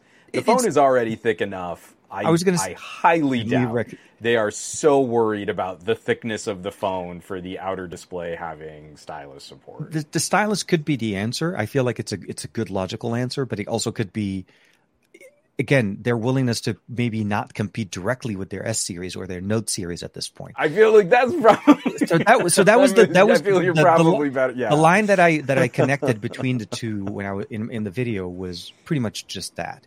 It was more about for me that I felt like okay, the S23 Ultra or the Note 23 Ultra is really their flagship device for the for, for the entire year. The Fold 5 takes some of those experiences on the external display, and that's where I kind of compared mm-hmm. it to the flagship of the foldables. And what you're getting there is a, the S Pen functionality on the inside. But then if you have it too much on the front, at that point, it's like, why would you really want to get an S23? I mean, obviously the cameras are going to yeah. be much better but it's that ecosystem kind of like you know going one over to the other their limitation of being inside is one to keep that that that relationship separate. Two, meaning that you're getting a tab series on their phone and not necessarily yeah. cannibalizing their S series. And I think, and I yeah. felt that that was the direction. But we'll have to see at some point. There are some, there were some designs that we saw, some um, re- not renders, but like some images that we got a chance to see, even on Twitter. I think I saw of a, a version that looked more so like the Pixel Fold with an S Pen compartment. So there, mm, there's yeah. been some experimentation with hardware with Samsung sure. on other side. So we'll have to see. But I'm very happy to say that from my experience using the Z Fold 5 as a foldable smartphone in the US market, it is one of the, mm-hmm. well, it is the only solution at this point. We have yet to see what, what, what not going to say Motorola, Motorola is going in on the flip, but we have yet to see what OnePlus is going to bring. Yeah, we're still waiting the, out on that. So this is, yeah, I'm like, it, the year is like, we're already in September at this point. I'm like, okay, like where, yeah. where is it? I'm really looking forward to seeing what OnePlus will do and how they provide sure. that their their their version of it because they're also kind of they're not really going with what we saw with the Find N2 from last year. It looks no. like from where the the leaks that we've seen, at least the the phone's a little bit bigger and wider. So we'll have to see. So I'm I'm excited for that, so but I'm glad I, that I was able to put that video on. And, I, and so. I'm glad because you know you were kind of beating yourself up for a while too. Like I still need to finish that Z Fold video. I still need to finish that Z Fold video. So now, yeah, I have finally gotten to the point where I am a little bit more comfortable really using my Pixel Fold yeah. out in the wild and and in ways that like I used to take for granted just the durability of like my my Surface Duos. Mm-hmm. Yeah. So yeah. now now that you finally finished that, it's like it's on me to now put up or shut up and finally finish some kind of examination of what it's been like to live with a Pixel Fold. Because eventually, I'm hoping before Christmas we'll be playing with a OnePlus Fold. At some point, Like, I whenever finish this at some point. I like okay, so we we know that Oppo re- announced the the Z not the Z Flip the the the Find N three flip. I think that the, the the next generation of the of the flip technically a second flip phone in one year, kind of a calendar year almost thing going on. So I wouldn't be surprised if the N3, the standard N3 is going to be coming out at some point, launching in China. And then before you know it, yeah, I mean, I don't know if there's that. I'm saying this, maybe there is that, that, that needs to happen first before OnePlus, like Oppo has to announce it and whatever. So whatever that process needs to happen, please let's start Yeah. the process, turn the machine, let's start cranking out some information. Um, because we've all been waiting. I from the moment they announced it at MWC, I have been waiting extremely like this is the longest time Mhm. I've waited to see things, and we've seen images, so I'm excited for it. Um, I also want to see some competition in the U.S. market because them Yeah. coming into the U.S. market will change our canvas for next year, hopefully. Meaning 2024 could be even more competitive. So we'll have to see because you know right now Motor made a big splash with their uh, with the Razr. The Razr definitely hit the spot, and it's it, we're one of their most popular devices when it comes to flip phones. The Razr Plus, Mhm. um, and it seems like they they launched the regular Razr internationally, if I'm not mistaken, like in Sort of. Europe. Yeah, I kind of saw started seeing some reviews on it, but nothing in the U.S. So I, I all I know is I, I got the chance to play with it back in, in summer, but I don't have any chance. But anyways, so we'll have to see. I'm looking forward, and I know both of us are hoping. You know, we'll see what we can find out.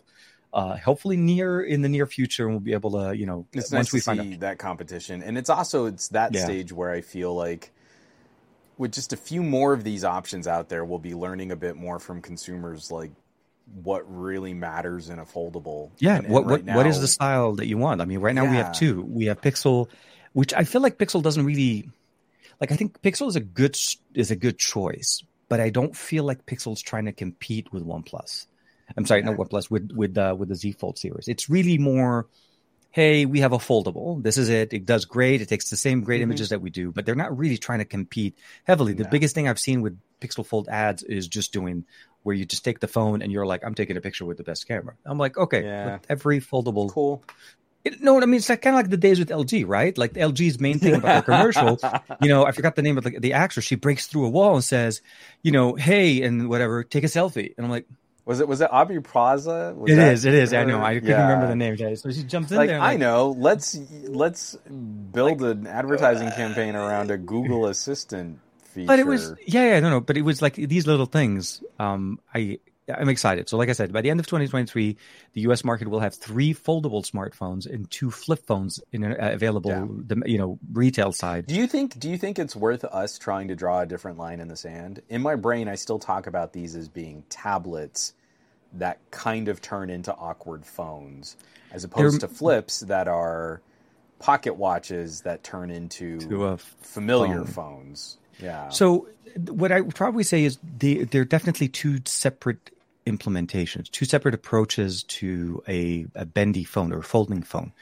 right. For the, I, I once I I'll say this prior to using, um, I'll say the prior prior to playing around with the Pixel Fold because I, I again the Pixel Fold my duration with it was very short. It was like literally Mhm. like about an afternoon um, hanging out with it, and I got a chance to use it. It felt very familiar, but it was just right after I started playing with the Pixel tablet, and it's like, "Oh, great! Okay, now m- somehow the line kind of drew for me. This is a Pixel tablet on the inside and a regular Pixel on the outside. That's what they're trying to give us." Samsung also did something different this year with their One UI implementation, where the tablet inside the sorry the UI uh, interface on the Pixel on the Z Fold internal display mimicked Mhm. their tablet, the same bar, the same recent apps.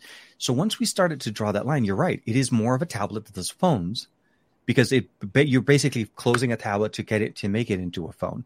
But to get the best experience out of that device, you need to open it up, and that's what literally what you need to do.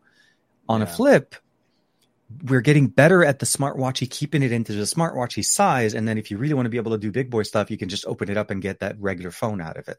So they're very much different approach, different clientele. I feel For sure. like But Yeah. but while while we've been trying to break that down because like I, I feel like that's another one where we talk about performance versus power and Mm-hmm. we we exchange these terms. Um, I feel like those of us who watch podcasts like the conversation that we're having right now Mhm.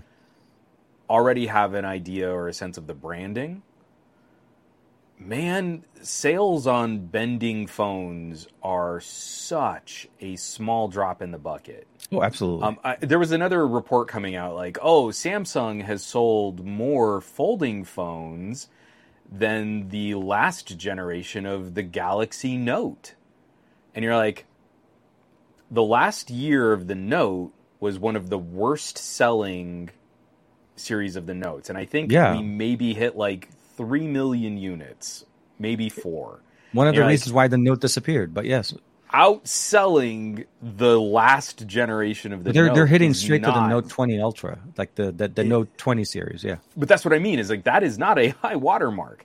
So if we're literally talking about the the number one company selling folding phones is barely cracking 4 million units a year, that means no one has familiarity with this stuff. it's This still is completely very unfamiliar and I feel like since showing people the Surface Duos, I like I was showing off your Z Folds when we would do our exchanges and stuff yeah. like that. Um, the second I put them into their hands, like, oh, it's a tablet. Like people don't call these things phones. yeah. and I feel like there, there's an education there that if we want to get people sort of primed for what the experience might be, it almost every single one who has picked up my my Surface Duos or your Z Folds Mm-hmm. has said, "Oh, it's like an iPad Mini that turns into a phone." And like I feel like we're that that's kind of the the education marketing game that we need to be playing, but with fold and flip and bending and folding and all these other things that we're trying to show off Rolling, in yeah. advertising. It's Yeah, like, a, like it's we're like not a scroll from back in the you know the biblical Right. days. Back into you remember that terrible movie about a mission on Mars and they just unfolded like a map and it was a computer? Um, but but I feel like this is so unfamiliar and you see them so infrequently out in real life. Like there are so few sightings of these things. Except in Korea. I but don't yes, know that-. Yeah, sorry. Oh no no, but I'm I'm. I'm talking specifically here in the United Yeah, States. You're no, I mean- absolutely right. In other markets, you are more likely to see them, but here it, it's it is like a unicorn sighting, and people don't have the language to describe what they've seen. It's Yeah. kind of like the glasses that we've been playing with. I, I show them to parents with uh, my my daughter's friends' parents, and like they do not have the words to describe what the experience is like to other people. Um, I was at a, we were on that road trip and I was opening up the Pixel Fold to look at some mapping stuff and like the table of people at breakfast next to us. What is that thing? I mean, like they're all staring at me just using. what Google did you do to your phone, Juan? Did you just crack it open halfway and put a screen in it? Yeah, no, I know. But it was I'm so with- cute because like the dad is like elbowing his son, like trying to look but not look, but look. You know, like you can just It's- ask. You just it's say, "What is it?" It's part of the excitement of you know meeting new tech. But you're right. It, it is a very small number. Very. But that's um, why I feel like that's why I ask though is like yeah. at some point I I think I think we need to more directly say this model is a folding tablet, this model is a folding phone. unfolding. And if we yeah. want to get get more like if we want to deliver more clarity, this is a 5G tablet that folds into a phone style shape.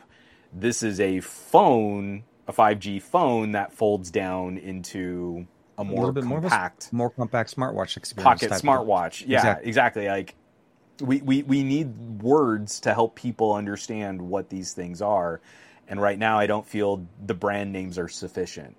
No, Like I'm they help. I- fold and flip. We've all Yeah. kind of adopted fold and flip, but I don't think that's getting through to the next five million consumers. I don't think they're primed for this yet.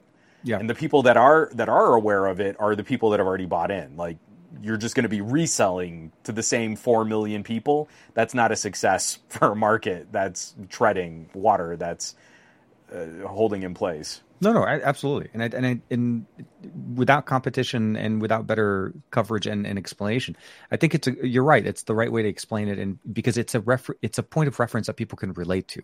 Yeah. Once you explain it in that manner, it makes sense to them. It's almost like, hey, this kind of clicked, as opposed to Yeah. trying to explain, you know, geometry and trigonometry in the same process of like saying, I promise it's as I easy as one, two, doing proofs. Yeah, I was know. so good at like DiffyQ. I was so good at, at calculus, and geometry kicked my ass. I hated geometry so much. It's okay. We're not gonna do. It, it's definitely not on the test at the end of this show for everybody here. Just make sure you yeah. guys keep keep your notes and and don't share. Um, this podcast brought to you by Khan Academy's advanced math modules, but not really. Trigonometry for the win. Uh, what I wanted to say though, the last thing is, I while during one of my last trips, I got a chance to see one of our friends that had a an Honor V two. Yeah, and I want to give Honor the kudos on the technological improvement that they've done on the hardware side of how they were able to make a phone to feel lighter than a Find X6 Pro, a foldable Isn't, phone. It's, Isn't the it, V2 like lighter than an iPhone 14 Pro? It's it's lighter. It's crazy. Like I was holding it in my hand and I was like, this should not exist. This does not make sense. It, it, it, seriously it's substantial the, the the with the screen display size with the battery size and the folding mechanism and the camera bump on the back all of that mm-hmm. should not exist mechanically it, it, realistically they have done some some crazy improvements in that hardware side i think nice. the biggest thing i want to see is obviously once it launches globally because it was announced at IFA but it wasn't it hasn't really launched i don't think it's available but mm. those are the type of conversations I want to see. I want to see what Xiaomi's improvement, uh, you know, solution yeah. to this, because all of these things are somewhat foreign to the U.S. market, but also you know make some content and of course share it with our, our viewers and say, look, and also, there are solutions. I'll, I'll be I'll be that really obnoxious, insufferable nerd as we're working this hard to bring tablet experiences yep. to pocketable computers. Yep. At the same time, if you're really sitting down and your one of your main uses is like media or having another monitor or a display, a folding phone is one solution for expanding your screen real estate. A portable monitor would be yeah. another if yeah, you yeah. have a more like sort of stable place, and then a pair of wearable glasses could take win. you even further. And that's where I feel like just as foldable phones are starting to get a little bit more mind share, and I feel we're working out some of the kinks with durability, the longevity of plastic displays you know, a pair of glasses and a premium phone will be cheaper than a folding phone and probably more durable. And if something happens to one part of that equation, you're not having to replace the whole thing. No, I'm with you. I think this arms race for alternative uses for a pocket computer is about to get really hot. I think we've been in a Cold War for a couple of years. I think it's going to start heating up. I hope so. I, I really hope so, and I, I, really want to see some more improvements as the latter part of the year. I'm hoping for some surprises also in the uh, in the uh, wearable displays uh, technology, well, I, especially Rokid I mean, and XReal, Lenovo, and TCL, and I saw the Lenovo branding Legion and putting that as like the second a, screen for their gaming portable. A week before XReal announces the the Air Two, would speak to me that this is momentum that there is progress that they're building on this momentum idea. is going yeah it's building up for sure. Yeah. Yeah i can't wait i can't wait. But um, it, should be a really good fight and that's like that's what we're here for is like it, if we're gonna because we win of, the, yeah whenever there is yeah. a competition between companies the consumer is the winner because at the end of the day that's how technology improves. So it was back during Enabong's podcast I would say things like, you know, in five years, if I'm still like holding up glowing rectangle and blocking the world around me to look at stuff on my phone, I'm gonna be so disappointed in tech and the future and stuff. And that was like, it was like eight years ago. I was saying stuff like that. And so now I feel like I was just a few years behind, but I'm I'm I'm feeling a bit more validated that like Lenovo is getting into the space, and reviewers are acting like, "Oh, well, now we can take glasses seriously," and you're like, "But the Rokids and the XReals are kind of better." They're better. So they're, cool they're that so... Lenovo's in this game, but they're not. They're not winning. They're not making the better product. it, the, but the better solution is, at the end of the day, is the fact that none of these are they're they're not the only solution. This is what I'm trying to say. I mean, we've seen yeah. the evolution of, of wearable glasses. There's the XR, the AR. We back in the day, for sure, sure. Sony but I just mean, but, yeah. but, I just mean glasses yeah, is, yeah. are a legit competitor to the idea of a tablet. Mm-hmm.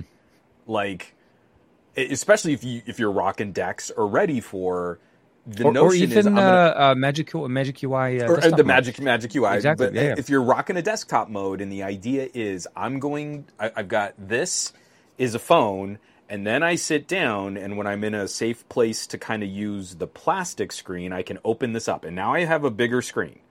And this, this is nice. It's a nice little mini tablet screen. Or, depending on what I'm doing, I put on a pair of glasses and I have a movie theater screen exactly. to interact with. Is kind of in the same ballpark of competition, just slightly different experiences for people who have different needs, but you're going to start seeing some of these solutions stepping on each other's toes. Do I want a thousand dollar phone and four hundred dollar glasses, or do I want a two thousand dollar phone? No, I, and that's a fair fight. That is an interesting fight for those different usage for for the for those premium dollars, you know, for for the experiences that you're able to get. No, no, absolutely. I think it's sure. it's a it's a conversation worth having, and of course something to pay attention to, especially when you're looking into the solutions that that work best for you and where are the situational usage. Glasses work almost everywhere on a plane, at a hotel, in your car, not in your car, but you know what I mean. Like using them if you're sitting as a passenger to get that personal experience. Um, but we still need that support from those devices. Like an example, that would have been perfect on the Pixel Fold, uh, a premium device from from Google. We still don't have video out, so I'm hoping the eight series does open up that that opportunity for us, Yeah. and we start seeing what Google's going to do with video output. Is it just video output or better improvement, uh, better desktop experiences? It- you know, providing us a little bit more of that synergy that we've always wanted. You know, we got like Android on Chrome, but we never got Chrome on Android. Like we want that other, bring back that beautiful and, and I, like now we're just like preaching to the choir. I, like, Yeah, yeah. Everyone in this chat is probably also saying like it's dumb that my phone doesn't have Chrome OS when I plug it into a larger monitor. And uh, everyone who shares that sentiment, correct. It is dumb that I can't use the ridiculous processing power of my amazingly powerful premium smartphones and fire up Chrome when most Chromebooks are powered by significantly less powerful chips. But on that note, Yeah. my LG Tone Studio are now fully charged. Crap! All So- that we just needed a podcast to get it going. okay, I, I'm a, I'm a, I'm gonna put these on and get them paired. Uh, we should probably see the show out. and I was we'll about to right say, yeah, yeah, yeah. I think at this- two hour mark here. we're gonna go. Ah, we always say we're gonna try to play lean. It just never works. Those are just things we say at the beginning of the show. But I, I'll, Yeah, I'll say this. the lies um, we tell to ourselves. so for me, that's going to be the, the video tomorrow with the Go track uh, with the GoTrax is going to be my video for the re- for the end of this week. I'm going to start prepping some more stuff for next week. Again, prepping for to trying to clear up some of the backlog. I have a few more things that I need to kind of put out. But uh, you mentioned that vid- your video with the dash cam is going to come out maybe early next week. Do you have anything planned Sure. for the rest of this week, or is there? Uh, uh, any- tomorrow, I maybe thi- So I was gonna let it. I was was gonna let it be a Patreon exclusive longer, but Ah. I think I might do this tomorrow. It's either gonna be um, my look back at the Vivo, Vivo? X90 Pro. Because I, I, I've been spending a lot more time with this phone again now that it's running the Android 14 beta. The Mm-hmm. Vivo Android 14 beta is surprisingly good. Um, or I'm going to finish up that video on the Cineaptics. So those Okay. crazy ribbon headphones that make you look like a Cyberman. I wrote up those notes. You can catch my first listen on my Patreon, just going you- through my you did- playlist. yeah, yeah, you did that last week. I remember. and kind of kind of like just talking through some of that but i really haven't heard anything like this in this sort of like starter premium space. They're Mm-hmm. $200 headphones. They're not cheap but they're going up against more expensive planers and more expensive dynamic drivers. Like there is a a very interesting sound there. So it's going to be one of those two things. I'll probably get something like that out tomorrow afternoon Okay. Well, definitely, if you guys are interested, Juan does have a Patreon that, that actually uh, gets a lot of early access content and, of course, even exclusive content and, and information, as well as a very big supporting community, most of which are also with us here on the show tonight. Uh, if you're listening to the show, make sure to, uh, or if you're a listener of the audio podcast, obviously that'll be coming out hopefully in the next day or so. And, um, you know, make sure to catch Juan on Monday with the SCGQA back at again on his soapbox, talking tech, latest news, and gadgets and so on. Yo. Uh, and we'll be back again for another episode of the best of our week on um, next Thursday evening. Uh, you know, kind of seeing how things are progressing. We may have some things to talk about because some devices may be announced by then. Um, You know, we'll it's going to be the the vortex of conversations during that That'll week, anyways. It'll be it. Yes. Um, one of us may be on location, but we'll have to figure that out. We'll see. Typically, it's Could be. I don't know. We'll, Not me. I'm I- not yeah, traveling. I'm I- really trying not to travel. I'm glad you're taking the hit for us, man. This I is great watching you. I have. You know, so one of us has the place. one of us has to carry this show somewhere. so I will try to see what we can do. But uh, please be safe, stay safe. As Juan's going to start playing us uh, off the show on his on his uh, LG Got to see if this will pair. I hope it does. And it should. It should be fine. Yeah, it's a standard For- pairing I, I. I forget because there are all these extra like buttons and stuff D- connected to something, but I haven't used this thing in years. Oh, God help us. So while one And figures the out podcast because I've got a yeah, yeah. phone on somewhere that's probably bad. We're, lis- we're listening to somebody's conversations. Uh, so be safe, stay safe. Thank you very much, everybody. We'll see you next week. Take care, everybody.